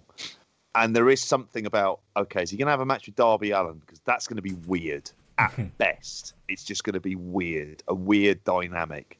And not a match you would have ever seen coming four years ago, would you? Hmm. Darby Allin versus Sting. When he was in a But- bin bag and Evolve getting thrown into Yeah. posts exactly. Fucking killing himself every for a tenner in front of five people. Yeah, exactly. Yeah. I mean, my God, what a movie he made getting away from Evolve, didn't he? That hmm. fucking worked out. Hmm. But it, it, but in some ways, the, with this angle, you're kind of living in the moment with it, and it's fun on that week to week basis. The multi-year contract are things that kind of go, well, what can you really do with Sting outside of backstage stuff and pushing him to TNT executives to say about how important it is and push this in terms of adverts and make sure you've got like kind of um, scrolling adverts appearing during NBA, which is starting. Is it next week? NBA, I think it starts very soon. You know, that's the kind of stuff where, and uh, I talked about the Shaq stuff earlier. That's the kind of synergy that TNT will like, hmm. and the fact that they are being kind of proactive with it. So even though, in my mind, I'd like to see him concentrate on kind of Sting and Kenny. If you're doing that, the Shaq stuff feels like a kind of an overload of a big angle to throw in there, and it's just now the kind of like, okay, let's just pace this out for the next sort of foreseeable couple of months. Build to what I imagine will be the rematch at Revolution between Moxley and Omega, which would be a bigger match than the first, which is the point of putting it on TV, just to bring it back to where you started off with this, Benno, in terms of what a good move it was for them to do that. For sure. Um, you guys have any other big highlights from AEW? I promise we'll come back around to Impact JP. We'll circle back around, but um, I suppose while we're talking really, AEW, what is there to say about Impact other than it's an episode of Impact in a lot of ways? that was their issue, wasn't it? They might have managed to shoehorn Rich Swann into you know a tease of an angle with Kenny, um, but other than that, it was just an episode of Impact, wasn't it? Um, again, like I say, I believe recorded uh, already, um, and then they just tagged the Kenny thing at the end. You could kind of tell that watching it, unfortunately. Not as not as newsworthy, I don't think, as this AEW TV. No, I, just, I, I, I didn't watch it. I just I literally fast forwarded straight to um, straight to the segment at the end. To be honest, if I'm honest, I, I didn't watch a single match. Oh, more What- people stuck with it than you would have thought, though. Hmm. And I think probably putting the Tony Khan bit was good. I hmm. mean, it's difficult because they're in a better position than what they were, but it's still hard to see what role they fulfill in the marketplace other than this angle at the moment. Hmm. That's the kind of bigger angle. That's the kind of like bigger impact, pardon the pun, that hmm. they're kind of having on the industry. It, but as a as a show, it, it's still very much the kind of North versus Good Brothers. You know, they're doing the Bey versus Swann stuff. Eventually, Swann will lose the title to Kenny. I wouldn't be surprised. I'm expecting him to make an appearance, I'll end up watching that show this weekend. Hmm. Like that, I don't need much of an excuse, really, deep down, to dive back into Impact. I'm kind of willing to do it. That's like the kind of theme of the next roundtable is about like how does Impact get away with this? How do they mm. get so many chances? That's the kind of unbelievable thing. They should have burnt me off by you know the moment Hogan walked through the door, but inexplicably a decade later I'm here and I'm willing to watch it. Yeah, a decade ago. Did did they do anything at all on that TV show to make you think, oh, I'm going to watch Impact every week again, JP? Did the Sami Callihan promo not do it for you? N- Not necessarily. I think he, again he's done good work. I tell you the problem is, and it's kind of stuff that we mentioned earlier on. It's the very clear fact they are a much lesser promotion than AEW in terms of star power, in terms of like kind of bell to bell talent. The best stuff they have are kind of unproven. Um, and the women's but I- division. the women's division is very good. the women's division is yeah, the women's division is good.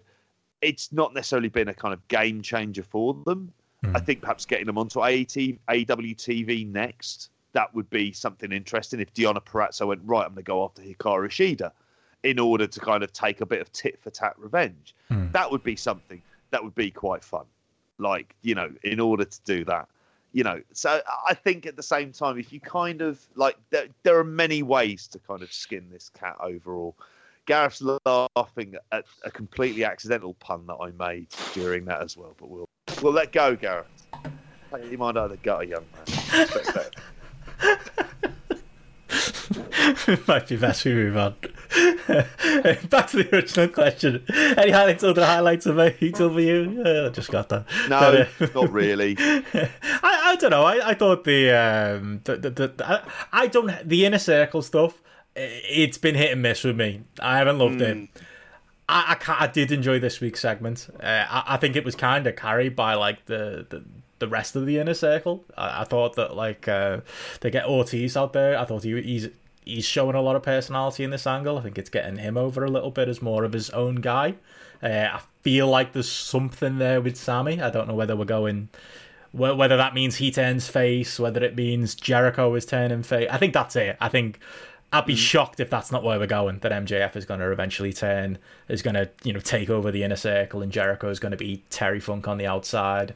Um, you know the, the, the old man babyface who's been pushed out by you know the, this younger upstart heel. I wonder whether that's the most likely de- destination we're going. But I don't know. I thought this week's segment was was pretty good. Um, it wasn't as hammy as some of the segments have been in recent weeks. Uh, okay, you get your hammy moments uh, like with uh, with Wardlow and uh, and Swagger doing their stare off and such. But uh, I am I'm quietly interested in that. that. I feel like that's especially considering it's for a. I mean Jericho MJF at the soonest is at Revolution in February.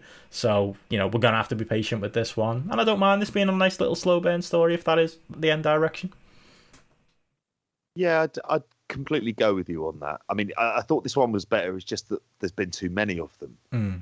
And so it's hard for them to kind of stick out. Yeah, this one is probably one of the better segments they had. I have a feeling they're going to break up Santana Ortiz, or there's going to be some sort of split or divide between them because that's one of the things they played is that Ortiz and Sammy are much less keen on MJF than what Santana is. He's a bit more open minded. Mm. And there's probably very good reasons why he wasn't there this week. But I think that's the direction they would possibly go in as well. It just feels to me, in order to tell this story best, you kind of need to give it kind of a year. Mm. And that's a lot of slow burn stuff. And we're going around to every two weeks, there's some sort of meeting or conference or town hall. Mm. And it would just be nice not to have that for a bit if they just functioned as a stable just for a while mm. and maybe have a blood and guts match when he can get round to that mm. in order to kind of have them cut sort of come on top which then makes them look like they're a big faction again and that they're really important because in some ways like while this stuff is going on in the kind of tiers of storylines that they've got happening this is really at best third if not fourth mm. at this stage. So I think you need to have this one on the back burner because that's something you want to come back to later on when you've gone through the Shaq stuff mm. and like the Omega stuff is in full swing. I think then at that point you kind of want to think about that because that then affects the kind of top headliner dynamic that you've got in there as well. And I think you can have stuff where Kenny would defend against Jericho at mm. some point because obviously he beat him in the first paper in Double or Nothing, the first one that they had. So that for me kind of makes sense to do that and have MJF's interference screw up or something. But then I wouldn't do that until Double or Nothing again.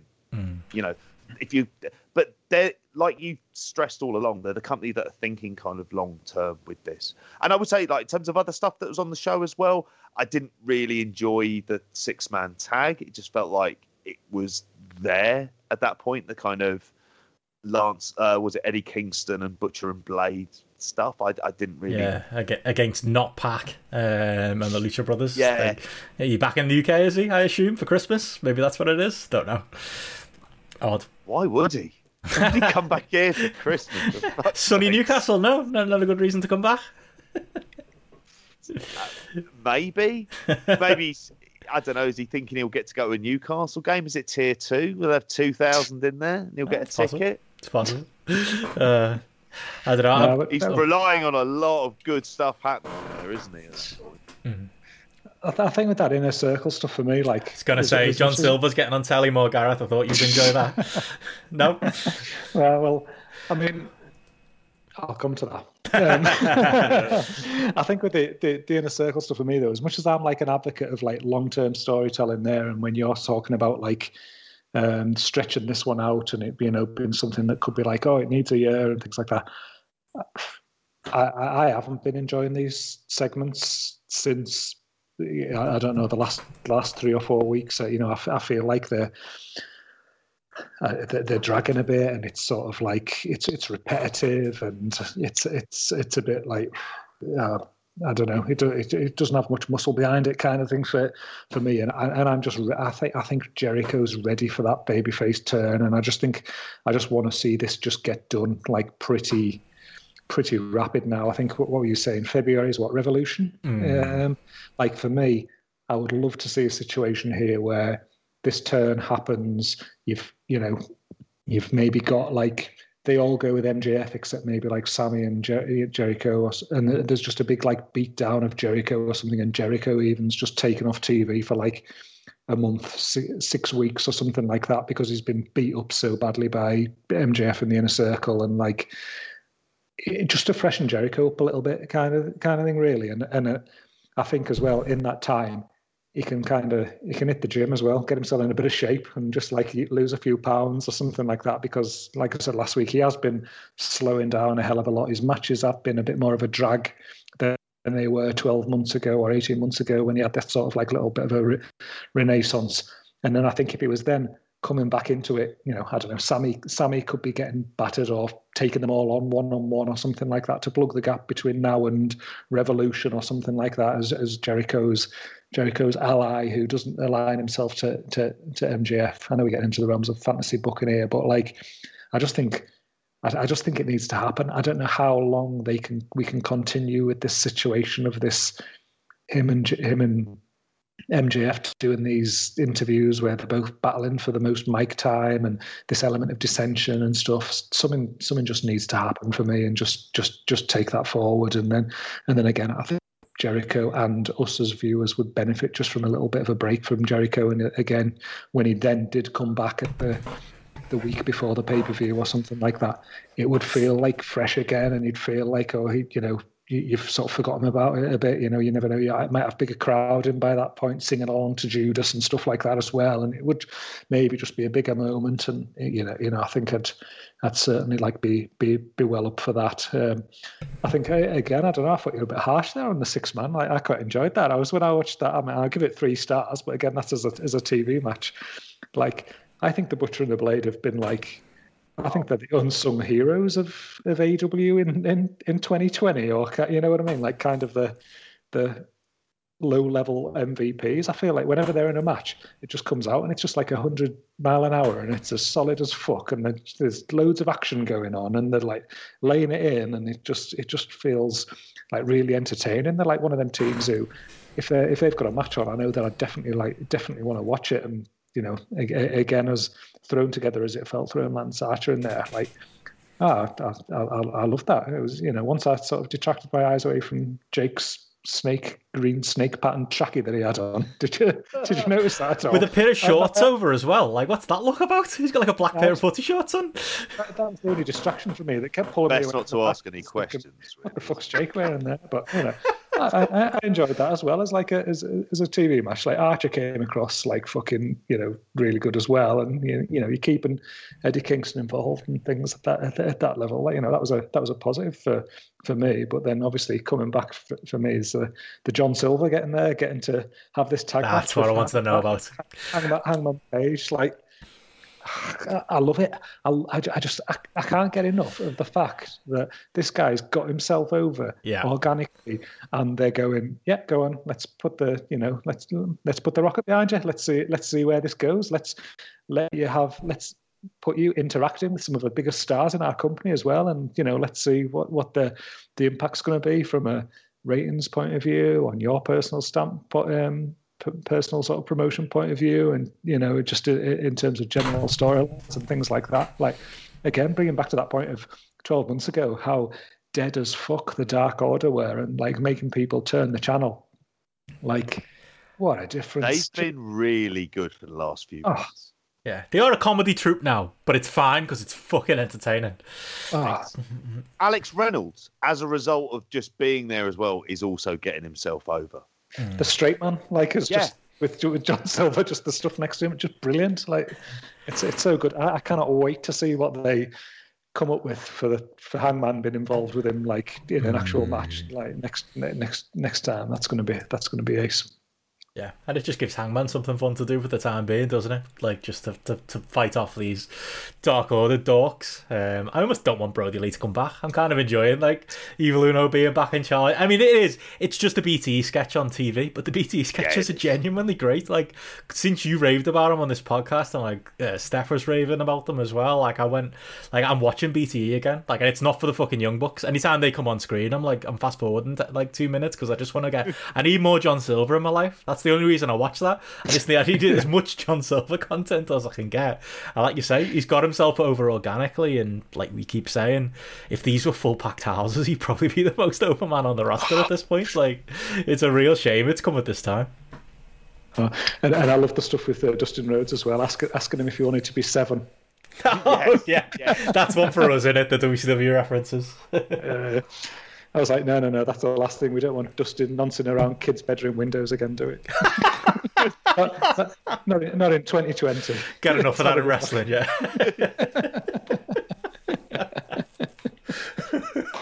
uh, anyway, yeah, that was fun. Oh, the, I, the opening tag was good too. I enjoyed that. Uh, the Bucks and uh, yeah, and Jack Evans, who's still somehow doing it. I was watching um for the secret ROH pro. It's not that secret. We're looking at James Gibson's ROH run. Me and Alan Farrell on Sunday on uh, on PW Torch. Uh, get a prep for that, I was watching like an old an old ROH show from 2005, and Jack Evans would, like did a silly. It's Jack Evans, so he did a silly 630 bump into a steel chair head first and almost killed himself. Fox. And then I, put on him. I put on AEW. I was talking to Alan about it, like on AEW, literally in the opening match. He's still doing spots where he's vaulting over different people and moonsaulting to the back and and almost killing himself. Like it's unbelievable that, that he's still doing it at this level. Also, Angelico was there. That's the other thing. Um, he also exists. Um, but I really enjoyed that. The, the, the, best, the best thing I can say about that as well is, is that there was no entrance for the hybrid two, so I didn't have to watch Angelico doing his shitty dancing on the way to the ring. Yep. It was like in the ring, like yes. like he jumped off a high thing in Lucha Underground six years ago. Come on, you know.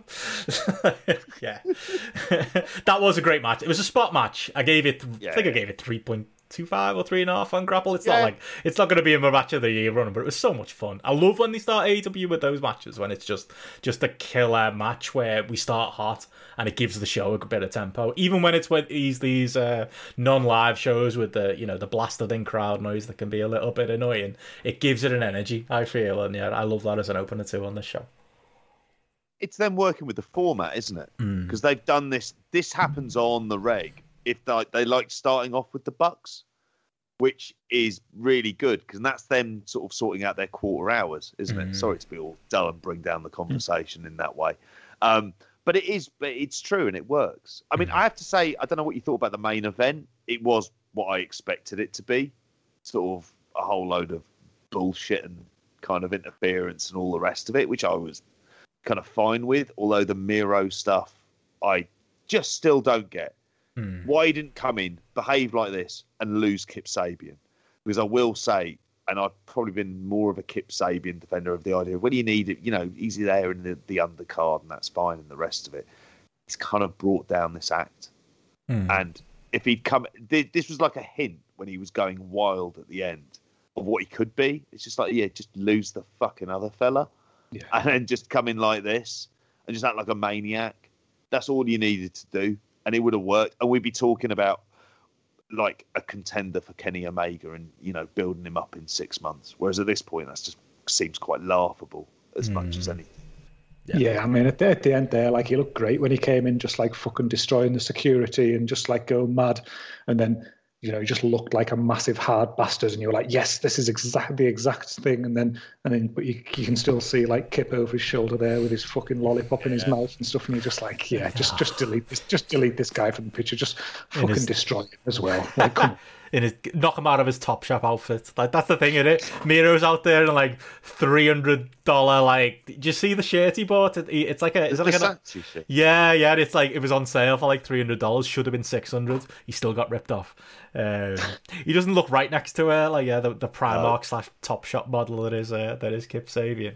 Um, yeah, it's odd. I've, I've I've seen the defenses for it. Like Miro was on Talk Is Jericho and Tony Collins defended it on on conference calls and and, and in interviews, kind of saying that he he sees it as well. WWE, you know, killed Miro. It's not, you know, and we're rebuilding him. I still don't think this is the way to rebuild him. Um, this is maybe the best thing they've done with him, giving him like a big moment at the end of the show as like a monster. But you're right. At the at the same time, he's he's being a monster, but he's still got that haircut and he's still got that dweeb stuff behind him. Um, yeah. hopefully they get that. That is one thing I think they're really getting wrong. Hopefully they they correct It- course on. It's almost like in their mind when booking him, they should be thinking, what would you have done when he came out of Mania on that tank and you Mm. book him to go over Cena? Mm, Like that's that's the kind of logic of like what could he have become? mm. And then at that point, if you try and do the Rusev Day stuff, like I mean, God, that was something that was phenomenally over not that fucking long ago, wasn't it? Maybe maybe he'll Jesus come out in a Versace tank, JP. Maybe that's what they'll do. Oh. That'll be the Who line. cares about that? No, I mean that, that's the other thing as well. Is I don't. I, I, it's it's easy to gauge interest in some of these angles and the reactions to them.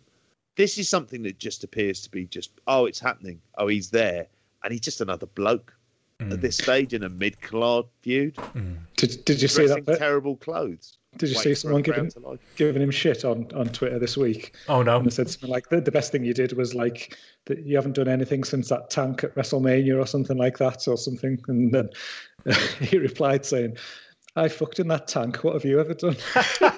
wow. Good man. Take it all back. That's a that's a good comeback.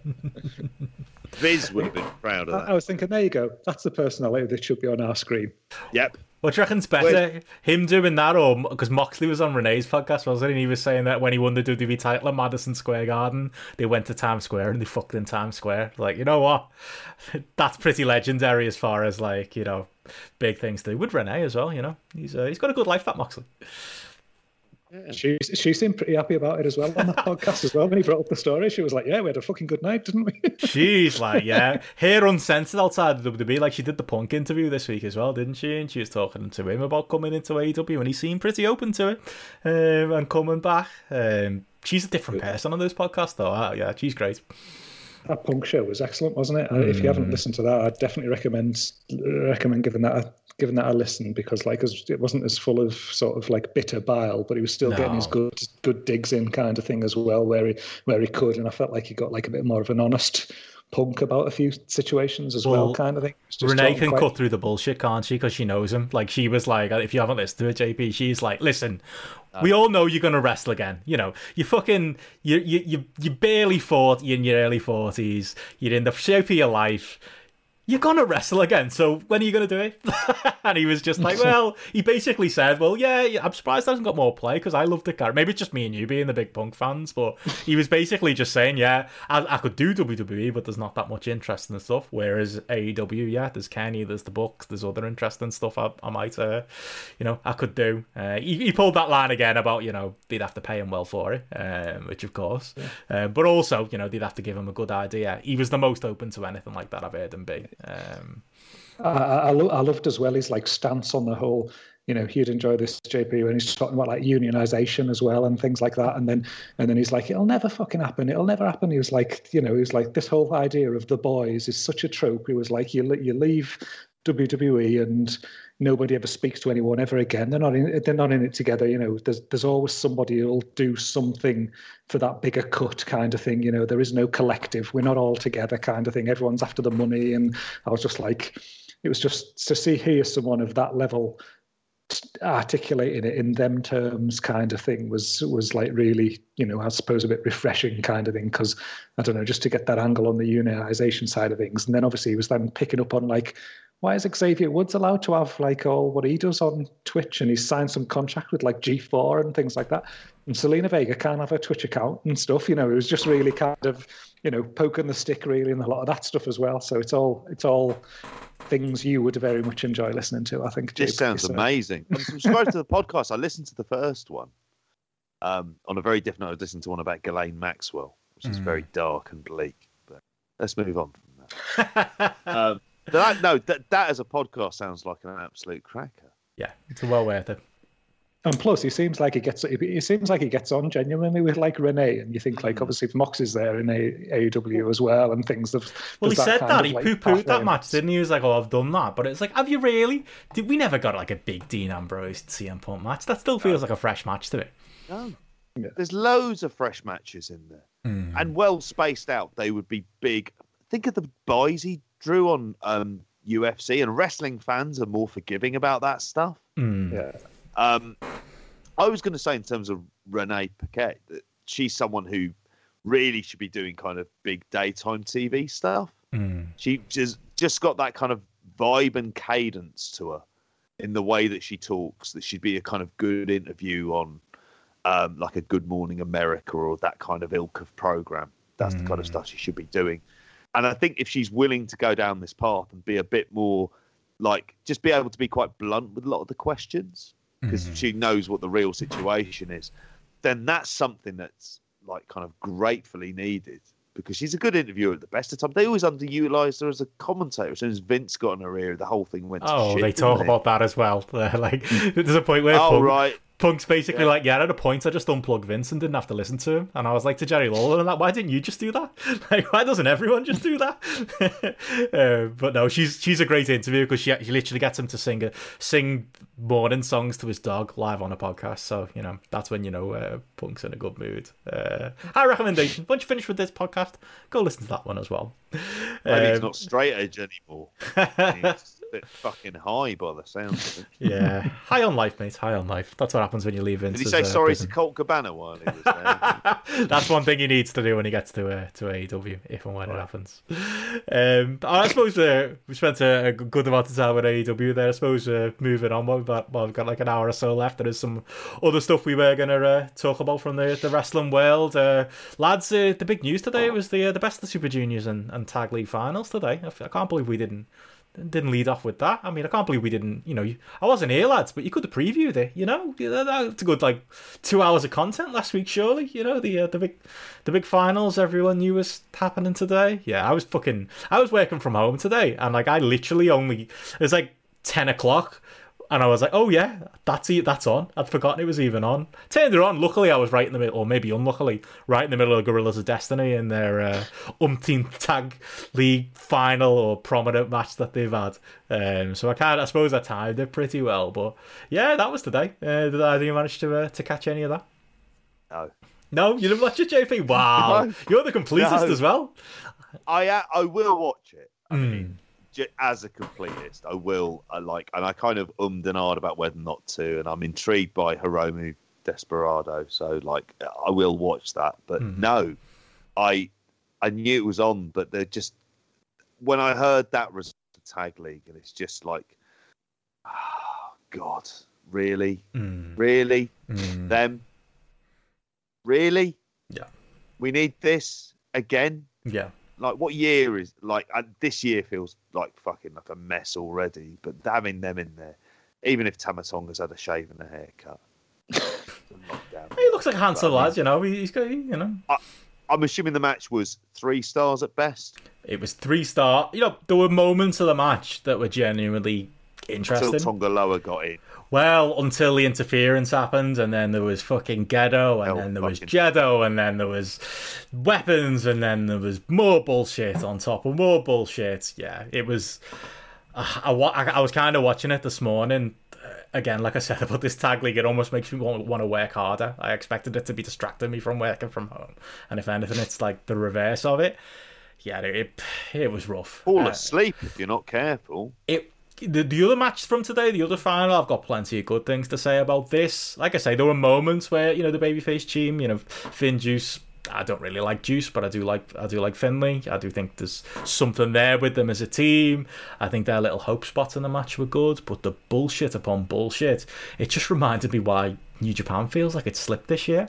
And I almost feel like I'm only just getting to this point with it. I feel like uh, a lot of other people woke up a few months ago with this, with, with New Japan in, in, in 2020. I think it's been grandfathered into the point where we're all just used to New Japan. You know, okay, do the bees crap, but you know, New Japan's still good.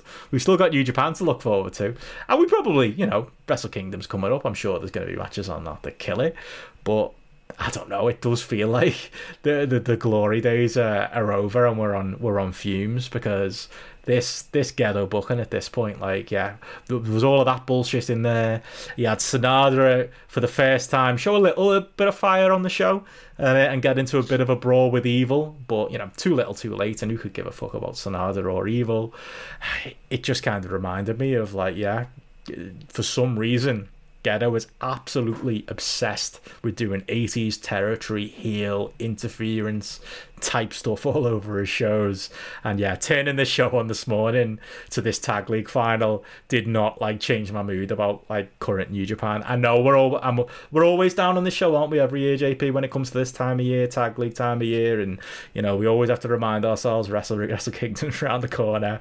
But this year, especially, it does feel like we're running on fumes. And like I say, I barely motivated myself to watch this thing. I was glad because of the uh, the best of the Super Juniors final, which I'll mention in a minute.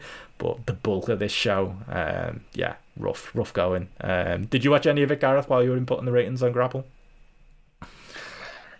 I, watched the main event literally just before we started recording here. Um, wow. Like I, again, I had no idea that it was. I had no idea it was today. I genuinely thought it was tomorrow. And then, like, I think I went on Twitter about eleven o'clock, and then there was like people talking about it, and I was like, "Fuck, fuck!" Like, I, I would have, you know, I would have put this on live, kind of thing, because it's the sort of thing that people might be, you know, might be watching live. Would have been the last day. As it happens, I totally forgot about it, and then like came back to about like six or seven o'clock, and I was like, suddenly like entered my mind, and I was like, oh yeah, it was the fucking final of the best of the Super Juniors today, kind of thing, and then like quickly, you know, ended up like putting it on the app, like you know later to later tonight but it just it just didn't feel kind of like important. It didn't feel it, it, it didn't feel of, of, of, the stature and i think as as well the like I still have it in my head that obviously the number one match on GRAPPL last year was Shingo and Will Ospreay from the final of the Best of the Super Juniors last year, and like that's the you know that's almost like up there. Like you know, it's a it's a benchmark. Certainly me for me with the app, it got like great number of people like rating it, rating it. Everyone was talking about it and things at the time, whereas this just has just felt on so much more on a a low level and you know nobody's been you know the ratings that people have been putting in on the app over the course of the tournament have been you know significantly down on last year it just doesn't even though you know things have God held up over the course of the year. We've had more people rating matches on GRAPPL this year in total than we did last year. Which, when you think we've had a pandemic and less shows and things like that, it's pretty mad, really. Sort of thing mm. that, that, that, that, that that that's been the case. But the interest just doesn't seem to be there for this. And um, if I'm honest, it's probably like the, the only reason I probably rushed to watch the main event today was because I'd watched other Japanese stuff. Or, you know, we're going to talk about Noah a bit later, and somebody had tweeted me today saying the best of the Super Juniors final was better, and I thought, oh well, I better watch it, kind of thing, to have that immediate comparison to do the, the, the show tonight. And you know, it was a very very good match, kind of thing. But again, it just it wasn't something that you know all week I'd seen like my Twitter timeline, like you know, busting with excitement to see this main event today or anything like that. It just feels, mm. it just mm. feels, I don't know, like the the heat off it a little bit, kind of thing. And you know, obviously, I was alluding to things with the AEW stuff earlier, kind of thing. But I almost feel like New Japan could do that, like shot in the arm, because I think they are definitely feeling the absence now of the people who were in AEW who were in New Japan for a, num- a, number of years. I think the the absence of those at the top end of their card or been involved in things like you know tag you know tag league and things like that. You know, the, the, the, there's a there's a there is a hole there, and there definitely does need a bit of a freshening up, freshening up really of the uh, of the card as well, really. So you know, I think it it sort of puts that spotlight on it. Like I thought when they left they'd absorb it much better than they have. And you know, I don't, I don't think they have. You know, as as, as you look mm. at where we hmm. are with my feelings towards New Japan today versus where they were 12 months ago. Yeah, that's it. And I think another like big elements of that is like even even seeing today. Okay, yeah. Again, I really enjoyed the main event. I'm not going five stars like I've seen some some people go on the app. I think Hamilton gave it five. Um, I've seen it's like a 4.75 average on the app, isn't it? I'm not that high on it, but I did really enjoy it. But I was kind of watching it going, why is Hiromu still in this situation? Why is Hiromu still winning the best of the Super Juniors. Why? I mean, he, they needed him because, like you said, they lost Ospreay, they lost Shingo. You know, there's a it was a very different field with the again with the missing uh, international people that they could have potentially had in as well. So they needed him for that star power, I suppose. But that kind of says everything for me as well. That you know, oh yeah, we're pushing Evil and Sanada, but Hiromu's still mucking it up with the uh, with the juniors. Um, yeah, just everything just seems it just feels like the priori- pri- priorities are in a lot of the wrong places right now, and it's just I'm used to like the trust I've kind of got for for Tony Khan right now as a booker. Like he's going to be my booker of the year when it comes to uh, you know mm. Observer Awards uh, and similar. I used to have that trust with Gedo. I haven't got that trust with Gedo anymore. I just don't feel like we're on the. We used to be on the same wavelength. You know what I mean? Like I'd watch it going, yeah, that's what I'd do too. I just don't think we are anymore. Um, so even when they gave me something that was, I still think it was you know a relatively special match. Uh, I went four on GRAPPL. It feels low considering you know four point seven five is the average. You know, maybe I'd bump that up to it's somewhere between a four and a four point two five. But I almost feel bad kind of ripping on them on a day where you know they did have a match that was that good. I mean, I know you've not seen it, JP, but I would push you to check it out. It's worth seeing. Um, you know, Hiromu. I, oh, go on. No, I was going to say I'm I'm very intrigued by it, and you know the unmasking as well. Well, that's probably the main reason to watch it to get to see fucking yeah. Despy. Well, that's the thing. It was like when he did that. Like if people haven't seen it, El Desperado pulls his mask off, and I saw a lot of Twitter chats today about how handsome a man he is with his uh, with his mask off. So maybe that'll sell some people on uh, on going and uh, and watching this thing. But like, yeah, that was a great moment. You know, we put got a got a fiery Desperado out of it. We got a. It gave the match a great story. Still didn't win at the end, which felt like an odd placement to do that. If you're going to do that, maybe you should win. I don't know. Uh, I've seen people talk about this as maybe his breakout moments in, in New Japan. Mm, I'm not hundred percent sure on that, um, but it did it did add to the match. It did make you know it gave an extra level of drama to the match. It made me sit up and you know pay attention to the match today and and get excited by it. Um, it's just the what's next that doesn't hugely excite me. Um, I don't know what what did you give this match on GRAPPL Gareth? Where were you on this? I gave it four point two five. Um, mm. I did actually give it four point five, and then I really, I thought a minute later, I thought, no, I'm just being generous there because everyone loves this kind of thing. Then, yeah, it's that pressure, isn't it? There's, there's, that kind of like pressure and bias, and I thought you're ruining the average.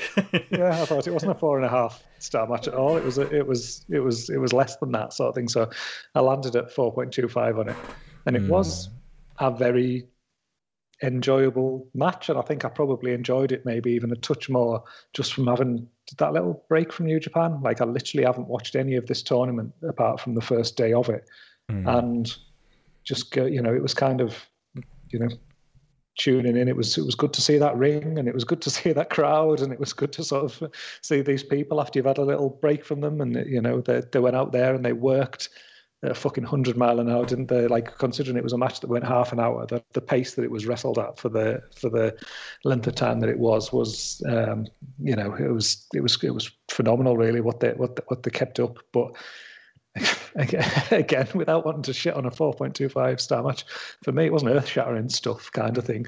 I didn't, you know, the the most notable part of it was the mask spot kind of thing that you that, mm. that you mm. said there, and again it was that kind of the uniqueness of that and just you know the the intrigue and you know where does this go kind of thing that was that, that, that jumped out for, out for me. Apart from that it was just to me like a very good new japan juniors match so sort of thing rather than rather than being anything earth shattering and um, mm. yeah i mean i'd watch it. I think it's definitely worth watching uh, jp but yeah i wouldn't um, it's not something that made me sit there thinking oh, I wish I'd invested in this entire tournament kind of thing to see their path to the final or anything like that. You know, it certainly certainly didn't do that for me. It's it's just sad for me because I just like you say, earlier on, it feels like you know that last best of the Super Juniors tournament was a tournament I didn't expect to follow the whole way through. Fuck it, I did because it was absolutely amazing. Mm. And I've heard bits of this, but it feels very much as a kind of like trying to convince yourself that this is as good, and you know that it isn't, and circumstances can help with that as well. It just also felt to me, well, you know, Ishimori's the title holder. You're going to go with Hiromu, he's your biggest star in the division. So that always seemed very obvious. Mm. It was the only real direction that we're going to go in, while simultaneously saying, you know what, this is a guy who could be one of the biggest stars in your company. And like you said earlier on, he's in this. So it's like, like really, it feels kind of nothing. And when it comes to the tag uh, league, I feel like I'm permanently disappointed now to the point I'm not really willing to give it a chance because that tag division has need serious work on it. I'm going to say it feels like for about five years, pretty much, like serious stakes to it, serious matches between sort of big teams. And one of the things over the pandemic I ended up doing was watching lots of All Japan and those All Japan tags and those massive tags where they had fucking stakes to it. Mm. And it, you see AEW and the focus they put into tag um, wrestling. And this ties in with the big old point about Gedo not kind of losing your trust. I don't have any faith in that he's going to try and fix this, or that he's even really interested in fixing it at this point. It just, and I know there are certain circumstances for this, but I swear to God, you could have put on a more interesting. That was a hell of a can opening, I have to say. It sounded like a fucking gunshot. Like, that's quite impressive. That sounded like a gunshot, mate. You put your headphones back on when that happened. But, oh, shit. Good work, Gareth. You wouldn't make it as a cat Crosby burglar. got real. Um, yeah. I don't know where to go from there. Um, You couldn't even be having a piss, could you? no, exactly. Oh, we didn't get that. It, It wasn't, wasn't, like the, the uh, naked. It wasn't like the moment in the Naked Gun when he goes for a slash with the microphone on. Matty did that, didn't he? When we did the uh, the WrestleMania podcast, disappeared for a first, and he literally took his phone in with him. And then he told us at the end of it, "Oh, his girlfriend's been asleep beside him the whole time." And like, what the fuck? Kept that quiet for the last four and a half hours. That was amazing. Ah, yeah. Uh, I, I just want to ask I would say Gareth's from drinking. Naked Gun, the bit when he sets fire to that fucking room is a lot funnier, and he crawls outside. That film, I swear, even though O.J. Simpson is in it, and you go, yeah, he's a murderer, but fuck me, this film is funny. It really is funny. Killing Wednesday. I wasn't planning on talking about Naked Gun. I was talking about in a quite serious way the state of New Japan's tank division, Gareth. And then a gunshot went off in your house. Seems to have hijacked it. You can't separate like the man from his Benno, brewdog. I don't have any faith in like it, it's that losing the faith in Gedo and mm. the the in, like he should be trying to sort out that middle to undercard. Mm. You, at the Tokyo Dome, one of my big bugbears is you could have this great string of single matches and tag matches that have meaning and have stakes. Not always for fucking titles, Gedo. Don't always need to be for a title. And you've got two days to spread those titles out. You could have some really just good, interesting matches on there. Will he do that? Will he fuck? Why never six man title gauntlet? Great. Whoop de fucking do. Here we go again. So yeah, and Evil and Sanada. I mean, I don't know what unless he literally had a firework in his ass. I find the idea of that man getting excited by anything is to be somewhat fucking impossible. If if there's an equivalent of like, I mean, it's not happening. You know, New Japan is going to be fine. They're going to be doing business for years to come. But if there's an equivalent of the death of WCW book, even if we talk, it's like the, the death of Gedo or something, or the death of like the New Japan creative boom period, Evil and Sanada are going to be on the cover of it. That that footage today, I don't know if you've seen the gif of them fighting back and forth that I, I saw people doing somersaults about because Sanada finally showed some personality. He showed a minimal amount of fire. Like that's what happened. Like he he showed like he he just did what like you know a basic trained six months ago wrestler might do it, it, in a Bullet feud. It was nothing special. They had a little brawl to the back. Evil barely registered or sold it himself. My God, like that's a Wrestle Kingdom match, that lads. Like that is that. That's where we are. Not exactly Magnum TA Tully Blanchard stuff. it's really not. It's really not. And I feel bad because, like you said, JP, I'm down on the fact that we're going to get two days of the dome. I'm probably gonna have a great time. Police might bust down my door while I'm watching it, but I'm gonna get Ospreay versus Okada. That's, That's probably gonna be incredible. You know, uh, with the, the mix. I don't love the story with Jay White and Ibushi and Naito and whatever the fuck going on there, but you've got two guaranteed very good matches there. It'll all be fine, probably. It's just the alarm bells are ringing, aren't they? You know, with everything that surrounds it. Shingo and Jeff Cobb, I believe that's a match. Is that where we're going to? I hope not. But O- O-Khan Tanahashi. Oh, oh yeah, they laid out Tanahashi on today's show as well. Yeah. That's another thing I did. Uh, I did see that today with the uh, went after his leg. I was hoping that was building to like Ospreay Tanahashi or one of the other days of the dome. You're right. It's gonna be okay. That's what disillusionment gets like, fuck it, why not? Yeah, yeah. Shits and giggles. Let's just go with it.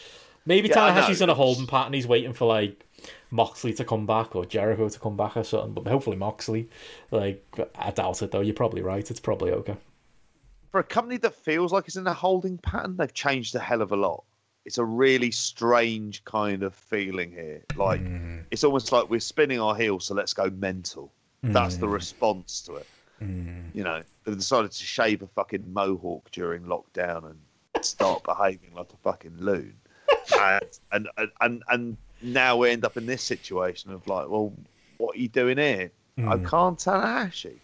Which then reminds me of what Joe said to O-Khan when he tried to charge him a tenner for a photo, and Joe just said to him, "When you're Tanahashi, mate, I'll give you a tenner. You're not Tanahashi." It might be coming sooner rather than later. Joe might have to up at that tenner. and and quite legitimately, he was upset because he was plugging the manhole covers at the time, which he's still doing, but in Japan. And he was just like, I've given that man a load of fucking Instagram followers. Least he could do is show some fucking appreciation. It's a fair point. Oh well. Uh, so yeah, I mean, you, you touched on it there, Gareth. I'm guessing uh, you're a bit more itching to talk, right? Maybe not New Japan, but uh, some other uh, Japanese action. That uh, yeah, like I say, burying the lead here. I think there was a. There were, there were stars getting thrown out like snowflakes today. I believe it was uh, it was raining down on GRAPPL Towers today. No cowardice from uh, from GRAPPL Gareth today. See what happens when you do your homework, lads. I don't know, JP. I've got a different take. Sorry, Oh, but I'm letting Gareth go first. five stars all the way. Wow. I absolutely fucking loved this match. Absolutely loved it. Um, This is Noah uh, Like, Go Shiozaki. and- it's, yeah, sorry. Yeah, it's a, it's a, it's a final, final chronicle from. Um, was it last weekend? Was it last Sunday? yep, last think, Sunday. uh, there was like Go Shiozaki against. How am I pronouncing this? Shigira. Shigira. Yeah, Takeshi Su- Sugiura. See, JP is like teacher, and we are like the kids doing our homework. I was going to say works. it's like dad, dad there giving us the homework. Fuck me, what a match this was! Like, it, like as well. Given how long this match is, as well. I watched it last night and I watched it again today. This was uh, for for me just like when you just like pick a style of wrestling that you absolutely love and just watch two people go out there and just do it to an absolutely phenomenal level. It just had everything for me. And like this is me as well coming at this where you know I'm not going to lie, I, I'm not there watching Noah all the time. I'm not even dipping into their matches probably. You know for you you know fucking years probably if I'm honest that I've I've watched a, you know a match I'm coming out with that I've got no backstory going into this or anything like that. I'm literally just watching two dudes in the ring there and like okay let's just let's have a match. And for me to be left feeling the way that I was at the end of that match, and then again when I watched it again today, oh, it just left me just just so happy. I think just the way the whole way that the match was just you know s- structured. I think like the pace of the match was absolutely phenomenal. That the first half of the match was, I want to say it was slow, but it wasn't slow. It was you know they were doing stuff. It was impactful. But there wasn't any ridiculous or many ridiculous high spots or anything like that. It was, you know, it was something where it started, where there was an, an element of respect between the, the, the, the two at the start, and then as the match continued, and they just kind of went to war each other with like Shiozaki just like opening um, Shigeru's chest up with them them chops, and he's like an old wound there was opened, and just like he started to bleed, and then like he's. Uh, he's landing like just big knees and um, things like that. It was just so physical and just like knocking hell out of each other. And the, and the selling was fucking amazing. And I'm not some like selling fetish fetishist. Is that the way you pronounce that? Um, you know, but, he says it like he doesn't know. God. JP, come on. Yeah, that's what I. Oh, fetishist. It, it, it, was, I was going to say I'm a few beers deep. Oh, own, your, own your kink, Gareth. All right. That's Midnight, and we've had a few pints. That's not an easy way to say when you're a few beers in, but oh, these like, Friday night shows, lads. It, it just get used just, to it it just made sense. You get these people though, and they t- they talk about selling like somebody's like got an injury to a part of their body or something like that, and they should never use it again or something like that. Like, oh, if somebody's got a sore arm and then they they do a clothesline two hour two minutes later, oh well, he's not selling it properly or so, or something like that.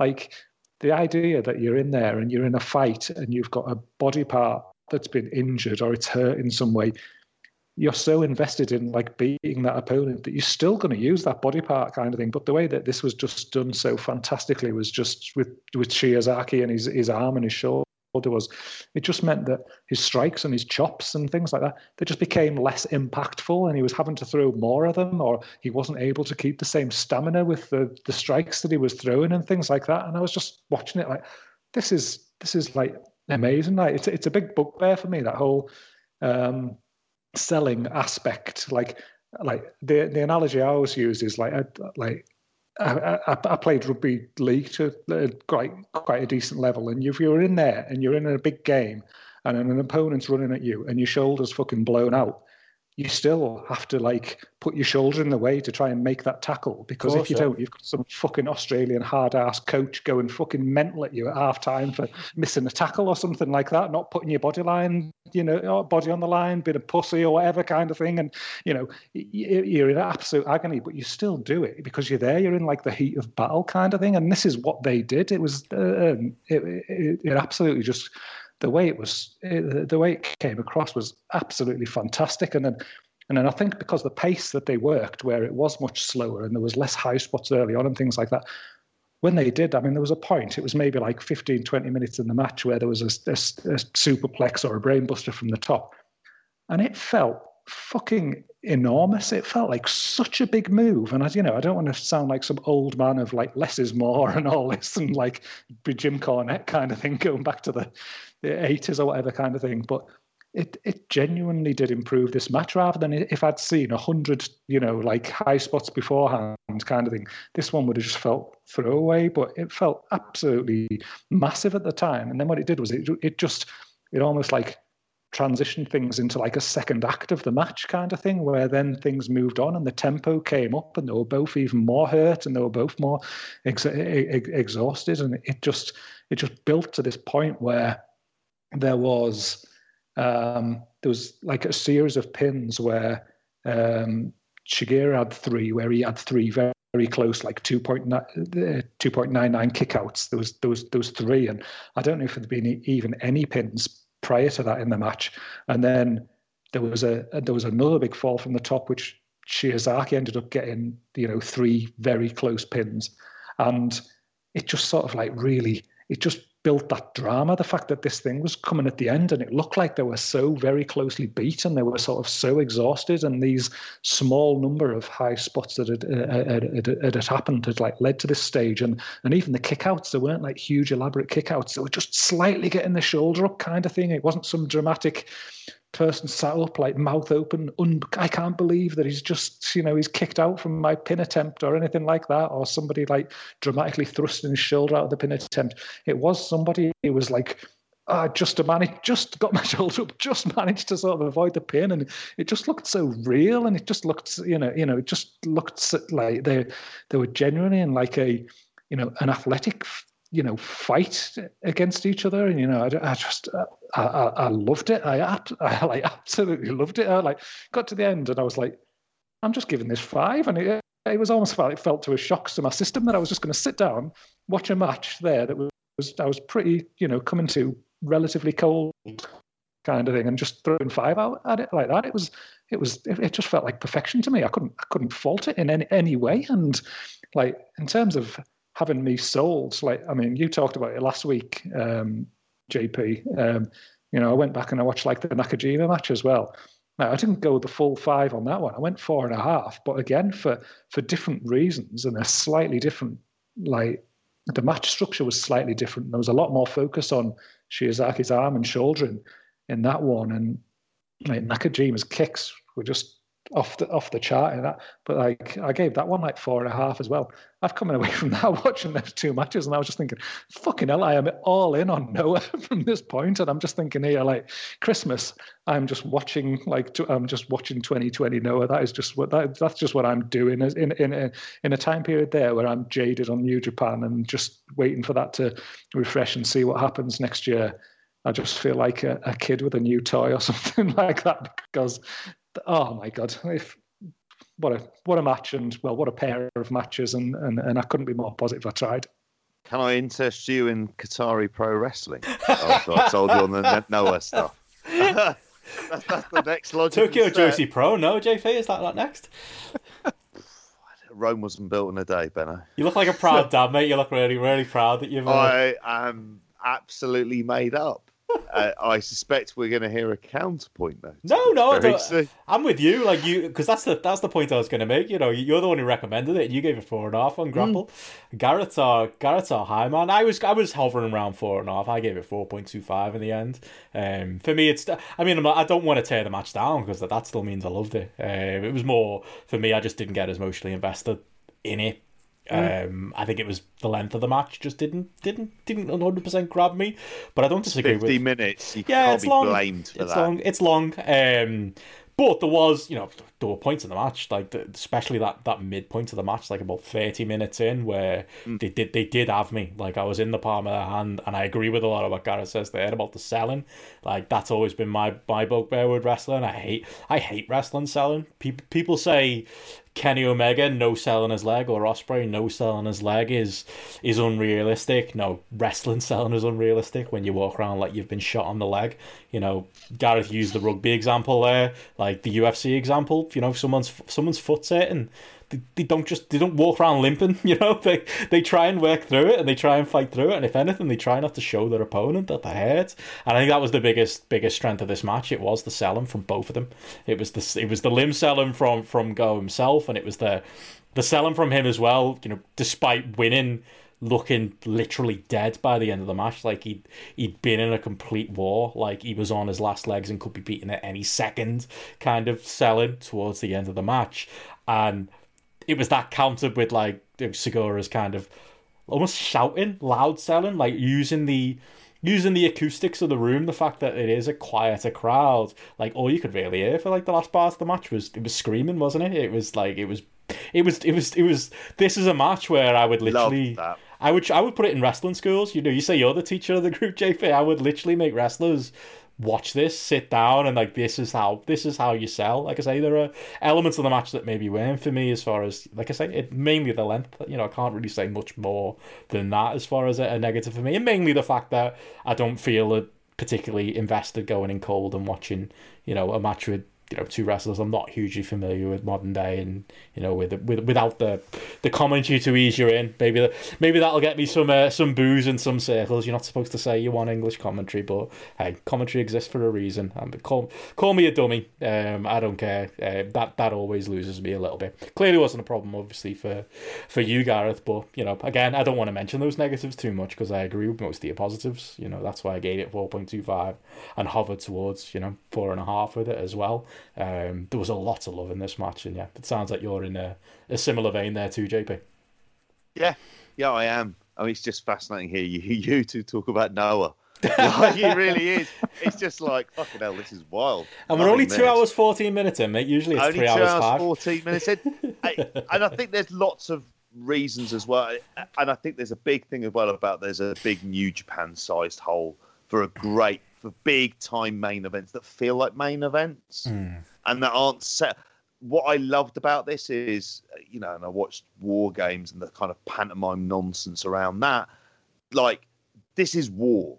This is what war should be in wrestling. This is kind of, and like from a storyline perspective, just thinking of these. So I've watched, like, of the of the Shiozaki defenses, the Vegeta match with the stare down and then just a brawl around the arena because Vegeta's a bit of a prick, basically, isn't it? That was our house wrestling, that one.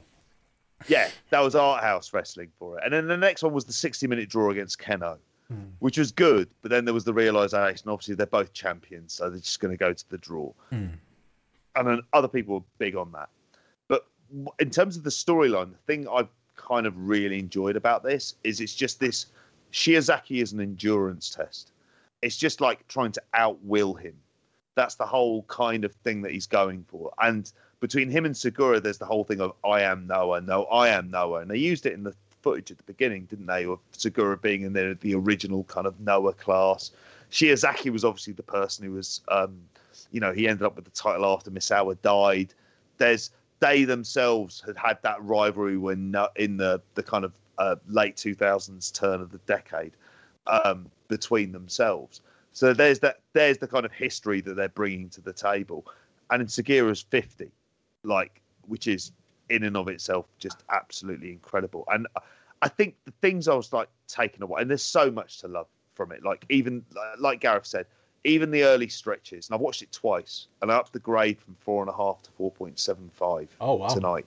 The things that I don't think it has is for me is the pop, which if you're thinking of all the things you want in that five star match, for some reason, a big title defense like this, it's that kind of the crowd clapped as hard as they fucking could do without screaming. God bless them. They there was a point towards the end they just don't stop clapping, and that's clearly them going, "Look, we're loving this," and that helped in terms of me with the match as well. But that's something that I would say that I kind of need. It's like that kind of it's it's that little seal of approval at the end of the match, isn't it? It's like that infernal that that kind of great full stop to it, and it it like it didn't have that, but I did just Sugiura screaming as he mm-hmm. gets hit with that last lariat, that kind of idea of complete defiance. Yep. Like there's a lot of stuff said about strong style and fighting spirit. This is it in fucking spades. If you want to see it, this is the in, this is the in, this in evidence as well. Hmm. And the simple battle, like it, you know, the story of Go Shiozaki's arms being torn to shit throughout this. My only fear, and this uh, is that Noah are capable of si- silly stuff. And I like, I, I forgot to say, after the Kenoh defense, like I, I I really enjoyed the Nakajima match, and this one for me is better. And I would go for 4.75, and he'll be up there for match of the year for me. My fear is the next match is against Muto, who's beaten Kiyomiya. Um, I mean, he's beaten Shohei Taniguchi, which doesn't really mean a lot in the scheme of things, but he's there, and they are capable of fucking nonsense like him winning it because he, Oh he's god, they never won the. Noah GHC title. Oh god. He's won New Japan. He's won All Japan. Mm. This is the final one, and you can like, and he's friends with the Sauron guy. And if you ever look at the undercards, they're kind of littered with a lot of kind of nostalgia and things like that. And it's like a bit of a red flag, frankly. And it's such a bullshit merchant. Even though I like as a child, I absolutely loved Great Muta. Just thinking, just give Shiozaki basically a bit of a night off, like 25 minutes. I think he's earned that by this stage.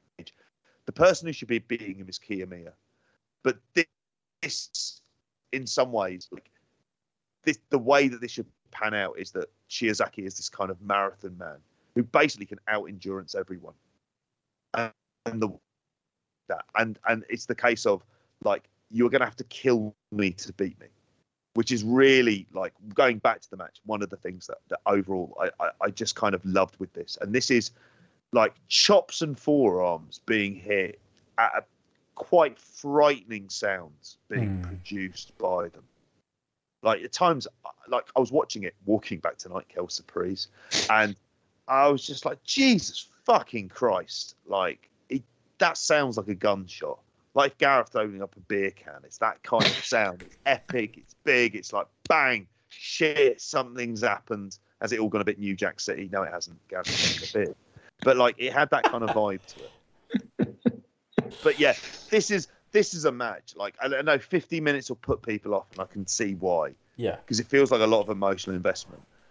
I have seen Naito Evil matches that feel twice as long as this Yeah. That's true. and and there's no bullshit in it. No bullshit. And after seeing lots and lots of bullshit on that fucking NXT show and what is seen as being forced epics, you realize what an epic is.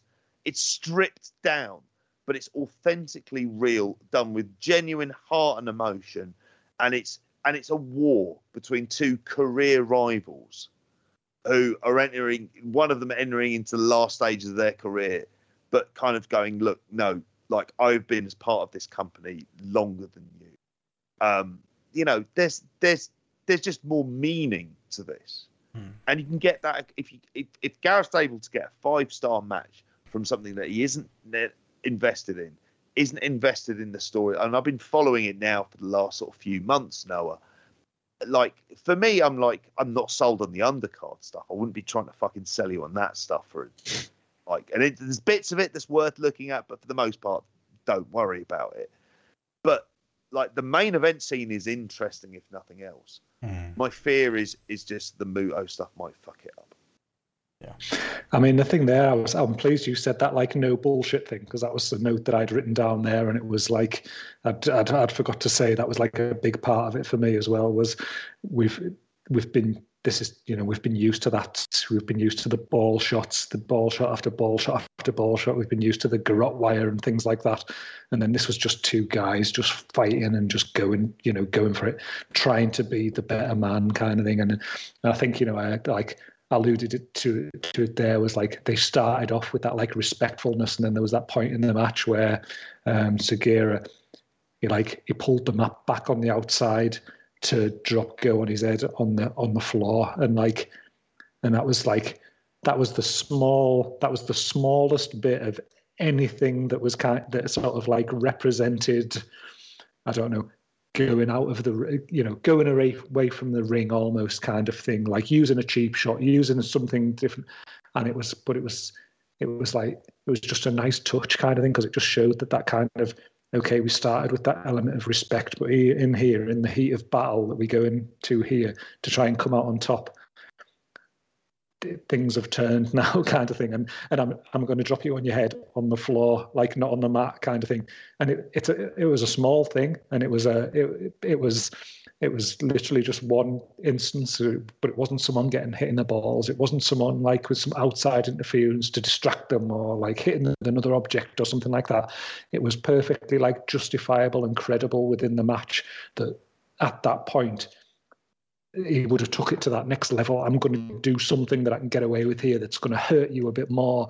That fits, and it's not without. It's it hasn't come from without the outside of the lane of the story that we're telling right now in the ring, sort of thing. And again, it was just another small element to that kind of thing. And, and to me, it was just this collection of lots and lots of small things, which you know on the surface are quite basic. You know, it kind of almost reminded me in a lot of ways when I was on here, like giving my Flair Steamboat love story a couple of weeks ago, kind of thing about how, you know, you can have something that's stripped back and it's basic and it's basic storytelling and you don't need to do everything under the sun. But if somebody's doing things right and it looks real and there's meaning behind it and things like that, and and that all was like conveyed and came across to me. It was uh, it was so good so good. I'm just, sorry, I'm, st- I'm and, and, I'm just thinking out here where you talk about the length.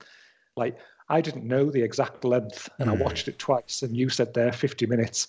I wouldn't have known if you'd have asked if you'd have put me on the spot. I'd have probably said, okay, it went 35 or something like that.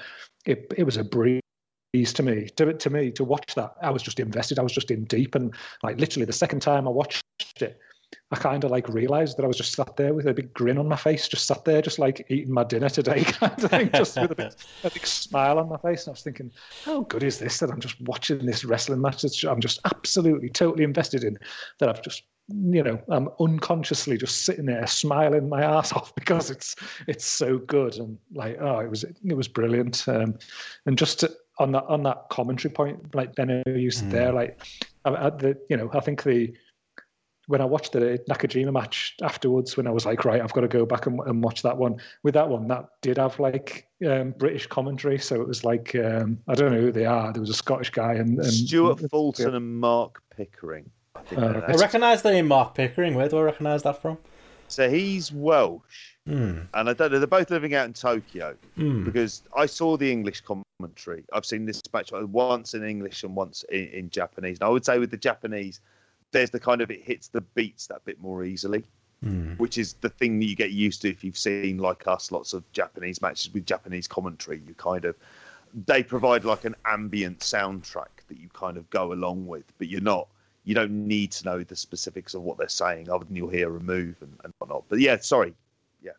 But I mean, th- with with that comment, I mean, it was it was so good and it was so different that that commentary. It was just something that I definitely wanted to like make a point of. Like, Hmm. I almost felt like it was like 1996, and I was sat there just flicking through the channels on Sky, and like I've just come across some like jujitsu or judo on Eurosport or something like that that I'm and I'm just watching, and it just it just felt like the Good Eurosport. Real yeah, yeah, the, pre- yeah, yeah. The presentation and like the comment, the com- how the commentators were talking and describing the action, it felt like they were describing a real sport and the, the look and mm-hmm. feel of it and the just the the the the the calm professional way they were you know describing what was happening and things like that.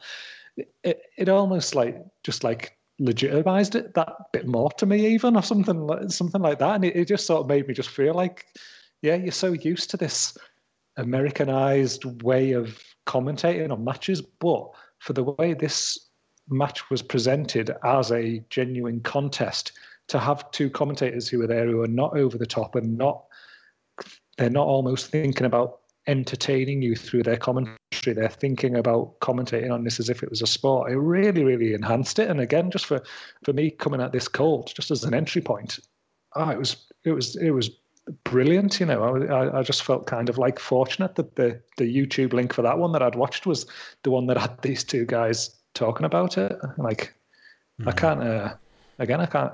Yeah. I can't be more positive. I'm. I'm this, this is the part I, I couldn't wait to talk about this We today. had, we had Rev Joe. What, what we got? Noah Gareth. Yeah, that's what I'm thinking. Green Gareth. Gaff- Gaffle from it. just just wait just, just wait. You've heard me like five months ago where i was like waxing lyrical about that uh, impact show and like the uh, the, the uh, yeah Deonna Purrazzo Jordynne Grace match and things. And i was i was all in on impact there for about three months. If jp's telling me here that uh Muta's gonna like take the belt and the undercard's not very good i'm probably going to be here in three months time going yeah you know what that that Noah stuff Yeah. those, those two good matches It was a phase you were going through. There you go. Here But when Uta. I look at the gra- at, at the GRAPPL ratings, because I'm like looking and thinking about like the GRAPPL 100 at the minute there, but you just look at that um, Sugiura match, like that's averaging out at like 4.73 at the minute, which is a you know top 10 match on the app. The the Nakajima match at 4.62, that's a top 10 uh, match on the app, and then just underneath that you've got like the uh, Kenoh match from from August that's a 4.55. You've got the um, Kiyomiya match from January that's 4.46, and they're all Shiozaki. Like that, you know, from last year there wasn't much no representation in the hundred. There's going to be representation this year, and to be like right at the top end of you know what you see in the in in in, the 100s. And then, I mean, something I intended to do last year was to put together like a a GRAPPL 20 or GRAPPL 50 or whatever from the, the top wrestlers of the year based on their average ratings or you know some form of calculation based on, based on the matches looking at these ratings that Shiozaki's in all of those and like it wouldn't surprise me if he comes out he, he might be the wrestler of the year kind of thing once you start to do the sums here or you know certainly in the top three wrestlers of the year based on you know the the high end matches that that's been had as well so so again i'm a I'm, uh, I'm quite excited about all this. There you go. And you get to, you'll get to do all your graphics in, uh, in early January when it comes to match of the year time and uh, and wrestler of the year time. There you go. These uh, I feel like we're going to be uh, talking about these lads once again at that point. I love it. Noah Gareth, Loving this. No, I love like a proud dad. There he is, JP. Um, but yeah, if that sounds like your type of thing, it's on YouTube as well, isn't it? You can literally just search it and it comes straight up. Didn't even have to use the uh, the old Google Drive for that one. It's right there for anyone. I, I, yeah, I, just to also to follow up as well, just thinking of how difficult a job that the English commentators have because they have to try and get across the story. But also, the main colour commentator, Stuart Fulton, was also translating Mohammed Yone, who was at ringside doing some of the, the kind of. So he was translating that and also the promos in the ring. So he was being like Kevin Kelly and Chris Charlton all on the same night as well. So it was like, it, you know, difficult stuff to do. I reckon you could do it, mate. Enough, uh, mate. I couldn't. I really, really couldn't. And I'll be kicked out of the country for other reasons. You both. Fighter ever after a, an all Japan guy or uh, a Tokyo Joshi Pro guy. JP's your man. There it is. I'll, I'll do your English commentary. Six, 60% effort at best. Just letting you know that in advance. There you go. Well, I thought I really enjoyed that, Lovin, and I like that. Like uh, we we went long on that because I don't think we're going to go long on the next thing. Um, did you all know there was an NXT takeover earlier this week? Um, yeah.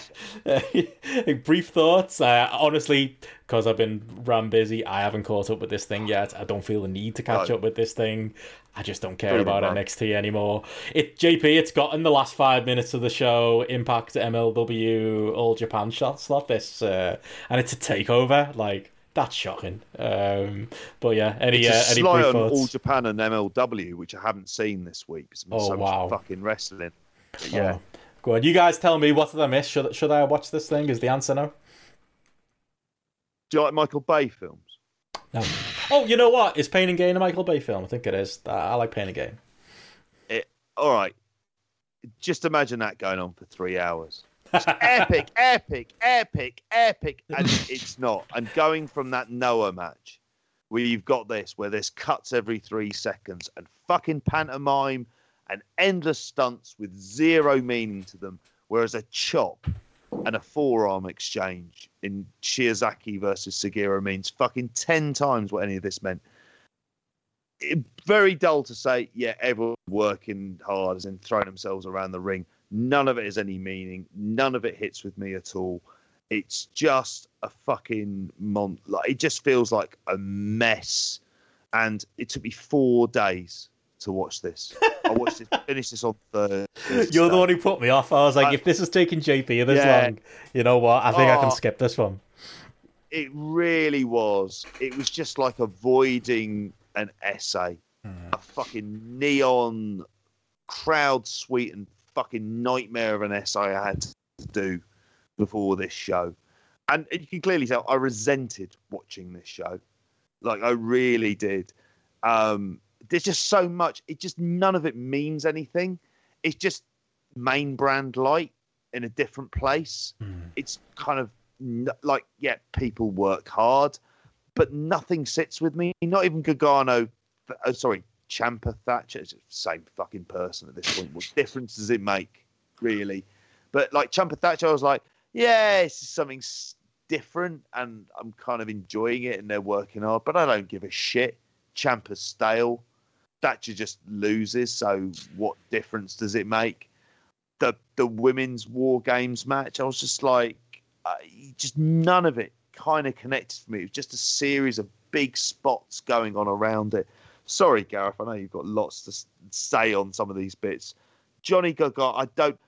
That's a 15 minute match that felt like 50. The it's the anti Sugiura versus Shiozaki match. It works in reverse. How to make something epic have no meaning at all, with interference and bullshit and all other fucking nonsense. Sorry, Gareth, take over on this, mate. I didn't enjoy it. It's not it's bad matches, didn't enjoy it. That's, that's good. I don't know why you think I've got a lot to say. I've seen your GRAPPL ratings. There's a lot of threes in your life there, Gareth. Mm. the, like to me, like, like I'm definitely not as down on it as JP. Like it, it, mm. it was a, to me, it was a perfectly fine, a stretch to say good show kind of thing for me. In that mm. the majority of matches were three star and above. I've give like some three and a halves there for probably what three, two, three matches there kind of thing, and like it was it was watchable. It wasn't terrible. It was it was it almost felt to me like a TV show, like a TV episode kind of thing. It felt to me like a solid TV show kind of thing, and that you had some matches there that were like three star to middle three ratings kind of thing that that fit in there. And and while that's fine, and it's like you know you can take some enjoyment out of some matches and some elements within certain matches it's sort of sort of shrouded in that context of this is a takeover and this is like this is being held to the standards that we've held previous takeovers to where it wasn't that it was like threes and three and a halves. It was fours and four and a halves, and it was like you were Mm. watching this and you were watching five matches on a show that were literally elite level matches that you'd be holding up there as this could be a match of the year contender, or some of these matches may well be in my top five match of the year list. And there were storylines that you were invested in. They were, you know, they were compelling. You had wrestlers who were working a different style to what you saw on the main roster, so they were going out and working much harder and putting on much better matches. And now it definitely feels like it's.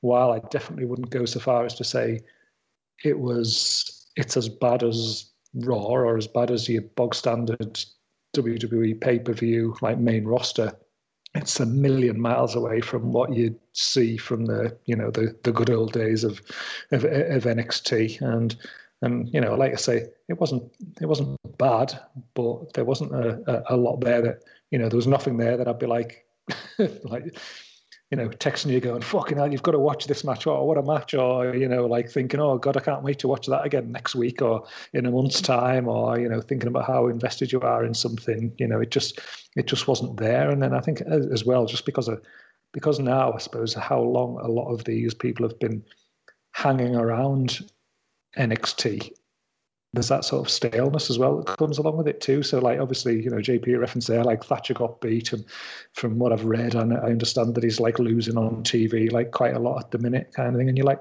why after this many years is Ciampa like going over, you know, and going over Thatcher, who you've brought in relatively recently, and As a who shooter. seem to be getting booked quite strong. And like his whole idea is that he's like, yeah, he's the he's the shooter, he's the submission guy and things, and he's he's you know he's he's getting tapped out on TV and things, and you, you're looking at him thinking, what's what's the benefit? Where's Ciampa going from here? Is he going to have another title run in NXT? Like, do people really want to see that? Surely uh, like the fresher storyline and, and whether Thatcher's the right person or not, because uh, as I understand it, his ratings have been tanking um, from, you know, when you look at the quarter hours and things, people aren't invested in him. But like, surely that Ciampa run's been done and there's there's no legs in that. And then you you know, you look underneath that and you've got, you know, the Gargano stuff and as remotely interesting as elements of it were, it's still Johnny Gargano in NXT after all this time.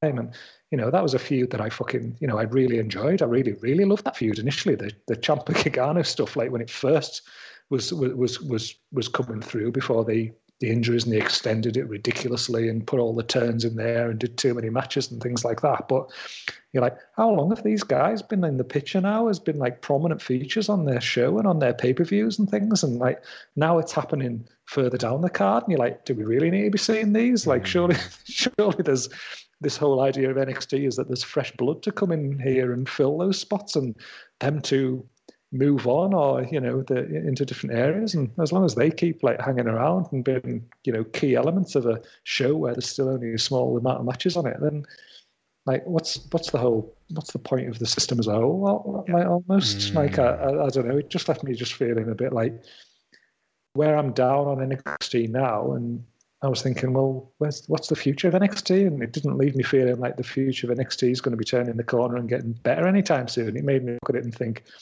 yep, this is going to be like watching an episode of Raw in 12 months' time or something like that, or watching some throwaway pay per view or something like that. That's the direction it's going in. It's not going into the awesome, ridiculously stacked super indie great matches feel that NXT had a couple of years ago. You know, it's it's it's going the other way, and you know, like it's it's it's sad. Like I, like, I, I keep coming back to the point of view of when they put NXT head to head with AEW, and I remember tweeting at the time. The sad thing about this is that NXT is going to be the casualty of a, AEW's success, not Raw, and that is just like coming to fruition. I don't want to like pat myself on the back about that because I'm I'm probably gutted about it. Really, I used to, used to love a bit of NXT, but it's we, hmm. the the signs are there. You've hit the nail on the head, though. The issue is, is that NXT kind of exists to stop AEW growing on Wednesdays. That appears to be fundamentally the reason why it's there, and they get some revenue from USA for it as well. But it's it's just so odd because you're watching the Undisputed Era and you're thinking you should be on the main roster really as the top heel faction, and just ignore the people who talk about height and go with a crazy thing called wrestling ability and charisma instead. Dusty Rhodes wasn't a fucking looker, was he? Christ, and people got into him. Yeah, exactly. Well, this is why Keith You Lee's know- been sent back to the performance centre, mate. He's got to work on that body. He's got to. He needs to learn how to work. Should have told them to go fuck themselves. they probably admire that more weirdly in their fucking jockocracy, fucking Biff Tannen style universe that they live in, where assholes are fucking champs. And you saw that you saw that list today, and then like, and then I got to Keith Lee's name. I was like, what? I was like, he had a network special all about him, didn't he? Like last week or something like that. Like, it's- Yeah, did that big Yeah, moments that- in the Rumble, big moments in Survivor Series. how the hell is he on the list with all these like big trainee Oh, guys? As someone who can't work, like, unbelievable. it's like what they did with Some- Big Show back in the day, isn't it? Muscle fetish, isn't it? Yeah, yeah, yeah, yeah. Vince just doesn't clearly just and ever doesn't since get that, it. But ever since that Louis Theroux episode where he hung around with bodybuilders, and I was just like, this is weird. I find bodybuilding kind of weird, Mm. which means that their their impression of what they think makes a star is, you know, it, it- you might as well ask them just to make 1980s 1980s action movies because that's the fucking template it is. It's long hairs and fucking muscles and fucking roidy spots all over the shop. Um, yeah, it, it's it's just like watching like people like Damien Priest on this. It's like, why is he there? He should be on the main roster. He's got what they want on the main roster. Why isn't he there? Just like none of this has any stakes. Mm. None of this has any meaning, and it's shot in the exact same way they shoot the main product. Mm. So there isn't even that kind of differential now at this point. Yeah, it just it feels incredibly stale. So, so what you're saying is, JP, yeah, I've, uh, I should rush out and uh, and watch this, yeah. Um, Well, go and get a Greggs tomorrow morning before you watch it, but I'd expect all of Can I not to be do it watched during? by Next, uh, it's next week's homework, mate. fuck and I'm a harsh teacher, so yeah, there you go. Ain't happening, mate. don't and don't forget you've got Triple Mania on Saturday. I, I'll expect you. That's the headline. Um, yeah. Um, I was gonna say, actually, Gareth, is is there is there anything like from a star rating point of view that jumps out from this show as like averages on GRAPPL? Because I know we might not be entirely in touch with, you know, that hardcore NXT fan base who To still think the it's the best. Yeah, I mean, I mean, what I would say, like on the back of that was, like, obviously I've like slated other elements of it there, kind of thing. But I, I did enjoy the main event, like, like for for what it was. What was the main event? I actually don't even know. and and and it was it was the undisputed era. It was, it, it Oh, was was, it? it was it was it was an undisputed era, and they were going against Burch and Oney Lorcan, Pete Dunne, and Pat McAfee was in that. And Okay. like which on the surface, listen to that and you think like, yeah, okay, but there was some val- there was some value in that. I I I- I think as you know, it was definitely the high point of the of the um of the card. I think if you just wanted something to just throw on for a bit of like fucking pulp entertainment for 40 minutes that you're not taking too seriously and you know then fine like watch it kind of thing. And like it, it was it was fun. It was like i think the uh, you know the you know, if you're taking it at face value for what it is like the mcafee stuff was like quite amusing and things I like do that like him. thought I do like him. I thought, I thought I thought he played his role very well. You know, obviously they've got them in them them cages kind of thing, as where they can take the turns to come to the ring, and like mm. every time he'd be there at the front, like right, I'm going, and then you know, like you know, Oney Lorcan or whatever be in front of him, like no, no, no, I'm going in now, and he's obviously just been the the dickhead heel, like kind of thing, like as if he's going in next kind of thing, as if he's not waiting to the end kind of thing, and that had its value in the way that that was sort of that was booked, and you know, there was there was some you know there was some quite like brutal stuff in there. You know, I thought there was there was stuff where um, where Fish and O'Reilly were working together like early on against Dunne and who was the first guy in? Was it Dunne and Lorcan? I think. Kind Yeah, of. There was there was there was you know. At the end of the day, you look at them four names and you go, yeah, of course, put them in the cage in there, and you know, of course, they're going to go out there and they're going to do some good stuff, kind of thing. Like, a, you know, that was that was definitely entertaining as uh, as well. You know, I'd I, I wouldn't tell anybody to not watch this main event. You know, just you know, obviously based on taste. Um, I think um, I don't know. Pete Dunne just looked weird to me though. Like he just he's lost so much weight. Like I, I know he's like I know he's toned up kind of thing or whatever, or he's he's like more muscle definition or something like that. But he looked tiny, and I, I thought he just he felt like he'd he'd lost an element of credibility about him or something like that. I just I thought I can't imagine him turning up on the main roster. He'd look like Leon Ruff did on this show compared to some of the other guys. Like he would have looked, he'd look tiny compared to some of the guys on the main roster there, and he'd, he'd have zero credibility about him. Like I can understand him like getting into more defined physical shape, but fucking hell, mate, you need to have a few pies or something like that. He's he's, he's got to. But you need to put two stone on. If you can put two stone on and keep this Tough as a vegan, mate, isn't it? Oh, you know, get your cheese and onion pies down, you Chip, mate. chip, Like, chip butties. yeah. Vegan Oh, sausage rolls from Greggs. I'll take. Me and Gareth will teach him.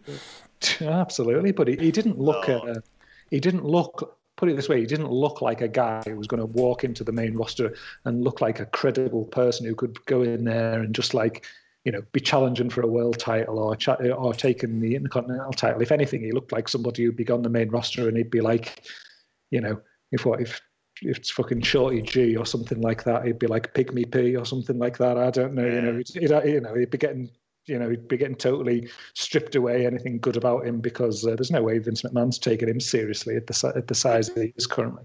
They'd probably give him some sort of, we mentioned it earlier on, some sort of carry on style gimmick, wouldn't it? Where he's like trying to act serious wearing glasses and one of the divas bumps into him and he's like, whatever. And they're just kind of moving around like that. Um, but yeah, he, it's, I don't know, like, it, uh, like it's one of the things you can appreciate is that everyone's killing themselves. But it, it was also watching this thinking, God, like the war games, and it's obvious, you know, say the stuff with that kind of ever present nostalgia. And you think back to 92, Dangerous Alliance Sting Squadron, which just felt really heated and dynamic. Whereas this, you know, there's not going to be any blood. And that is one of the things. And the roof is a big deal. That's part of the point is you Games. can't escape. And it's not there, so somebody can do a dive off it. Yeah. Preferably Io Shirai in a dustbin Yeah. and doing that. Like, really, we needed that, did we? That that's was what she did. bizarre. That was absolutely. And they were going, I did well, see that gif. no one can have pins because no one's in the match. And it's like, she's been in the fucking match, mate. She's been in it for a good few minutes now at this stage. Yeah, it's, it, yeah, I don't know. I'm I'll stop being down on it. Oh, well. There's a reason we left it to the last segment, JP. Yeah, there is. It's, it's And it would have tainted MLW and all Japan to talk about them after that. So, Very true. Do you want to tell us how excited you are for Triple Mania before we go? uh, excited. It's going to be fucking stupid. I was you like- two know this as well. I was like, is this a year anniversary since we were all in, in GRAPPL Towers watching Triple Mania? And then I realised it's been delayed, hasn't it, by the pandemic? Yeah, yeah. It would have been August Mm. um, for that because it was late August for us because the Mm. football season it was that it wasn't opening weekend. Was it second week? Of the season Something like that, yeah, yeah. Yeah. Yeah. So It it's was. it's there as empty arena stuff. The main event will be Chessman Pagano. They're both shit, and all they and all Pagano does is bleed and do daft fucking stunts. I expect nothing of any sort of like kind of serious level, but they're getting as AAA do inexplicably big kind of mainstream coverage and lots of Mexican television outlets, and you shake your head and go, it's kind of inexplicable. It's it's a nonsense show it's worth tuning in because in some ways it's just like I don't know, like CMLL you could tune in and watch as a sort of more authentic lu- lucha product, but so much lucha relies on audience. Mm. That's like part of the whole kind of kit and caboodle, isn't it? Of the, of the of that whole experience with with lucha. Like in the same way in Japan, you want the graphics to be done in that particular way. You want the presentation in that way. You want the fans behaving the way they do because that's part of the kind of intrigue. So having a kind of empty arena triple mania is going to be weird how they do it. Um, they'll still technically fuck up. We both, we all know this. I don't know why we any of us would pretend otherwise. Um, so yeah, I expect it to be shit but watchable. It's just painful. It's just like again with 2020 being what it's what, what it's been, and just like just the the year obviously that we've had and like your inability to, to go to shows and stuff. Just Triple Mania now to me just makes me think of us lot just like sat in mine, just absolutely pissed after a good day out and just like After watching- several watching- good days out. yeah, watching several, several good days out, watching London That Rampage. Thursday, meeting for a quiet beer at that station, Oh, was yeah, uh, yeah. fucking messy. I've recovered enough. from that still now, honestly. Like, and we didn't even make the end of the show. We didn't even finish Triple Mania. No, no, it took, I had to watch it when I got back to Oxford. I think it was. Just no idea. Just you it was a it was a fucking good main event though. That Blue Demon Yeah. Dr. Wagner Jr. match, like the main event. But like, yeah, I'm like, there's something there where you're like talking about it, and I'm thinking like, oh yeah, I'll, I'll, I'll watch Triple Mania again, but I kind of don't want to really. I'm just going to feel a bit like sad, really. That the, the occasion's going to definitely be different to uh to to last year, but um, I don't know. We'll we'll we'll see. Omega's on there. See what happens. There Yeah. Belt collector. Yeah, I don't think he'll he won't lose to Laredo Kid. I'd be incredibly surprised. No. If he was going to lose to anyone, it'd be like Vikingo Hmm. because he's shit hot. I'd take that on AEW. Get him into the company. Yeah. Hmm. That's the only other thing that you can kind of get. Sorry to turn it back to AEW. If you can get those one-off people coming in for a special shot to kind of challenge and go, look, you've disrespected my territory. I'm going to do this. Hmm. That'd be fine. Not crossed. Pagano or Chessman, though. They're fucking awful. I'd take it just for the bizarro mid '90s WCW vibe about it all. Always works. Um, but yeah, hopefully we'll be uh, we'll be talking that uh, on our next show if we all manage to uh, to get through it this time. Can't imagine uh, we'll be watching it live, but you know it's on. Um, I mean, I suppose in, in the meantime, uh, anything else uh, you guys want to plug uh, before we go before next week? Uh, JP, there's a roundtable coming next week. We hope. Yeah, doing a round table next week. We sort of moved it back with a lot of the, the schedules. I've said that a lot now, haven't I, over the last few weeks? Um, I'm still not sure when we're recording next. That feels like a conversation that we should have. We'll figure it out. Um, we'll work it out somehow. It's just the problem is they're spreading the wrestling all throughout the week. Hmm. So, like, if you want this, and let's face it, any of you listening, you haven't paid for this. So, like, at the same time, beggars can't be choosers, can they? wow. So you'll get you'll get what you're given. That's my plug. Thanks for listening, everyone. Sorry. Sorry.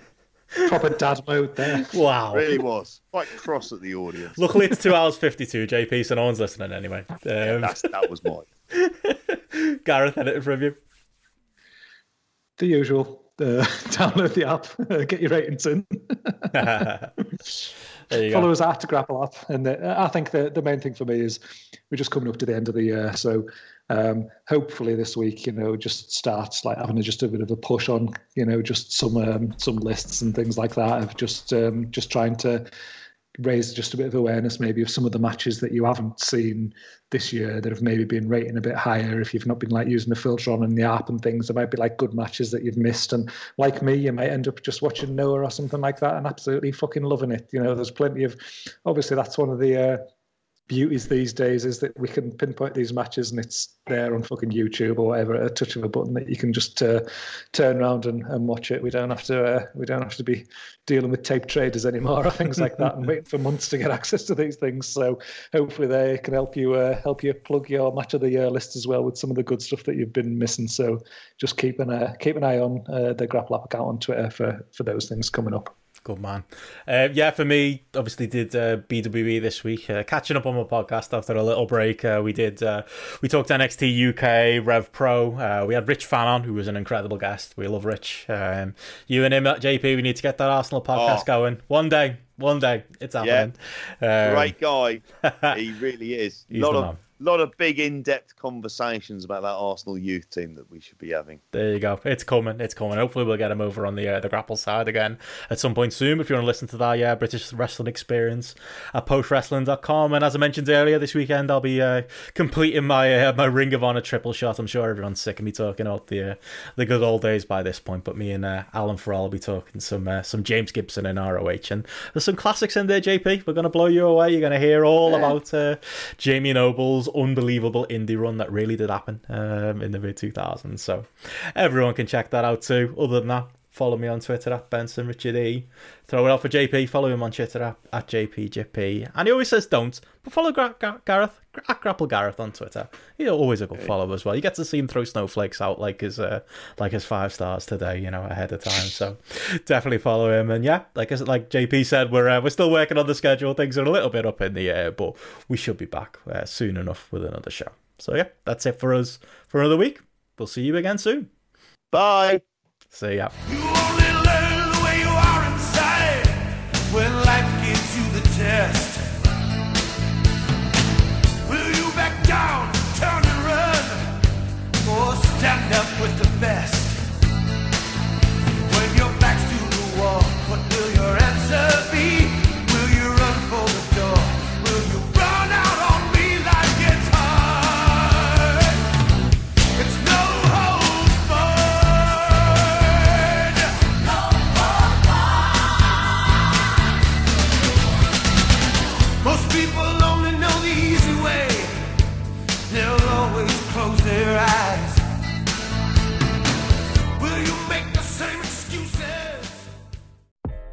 Are you ready to meet the moment? OZY and our friends at Chevrolet are proud to present Real Talk, Real Change to help foster racial equality in America. And we're inviting you to help. Join me, Carlos Watson, as I talk with key leaders from across the country about racial disparities in America's healthcare system. Look for The Carlos Watson Show and Real Talk, Real Change on YouTube and subscribe. Or download The Carlos Watson Show wherever you get your podcasts.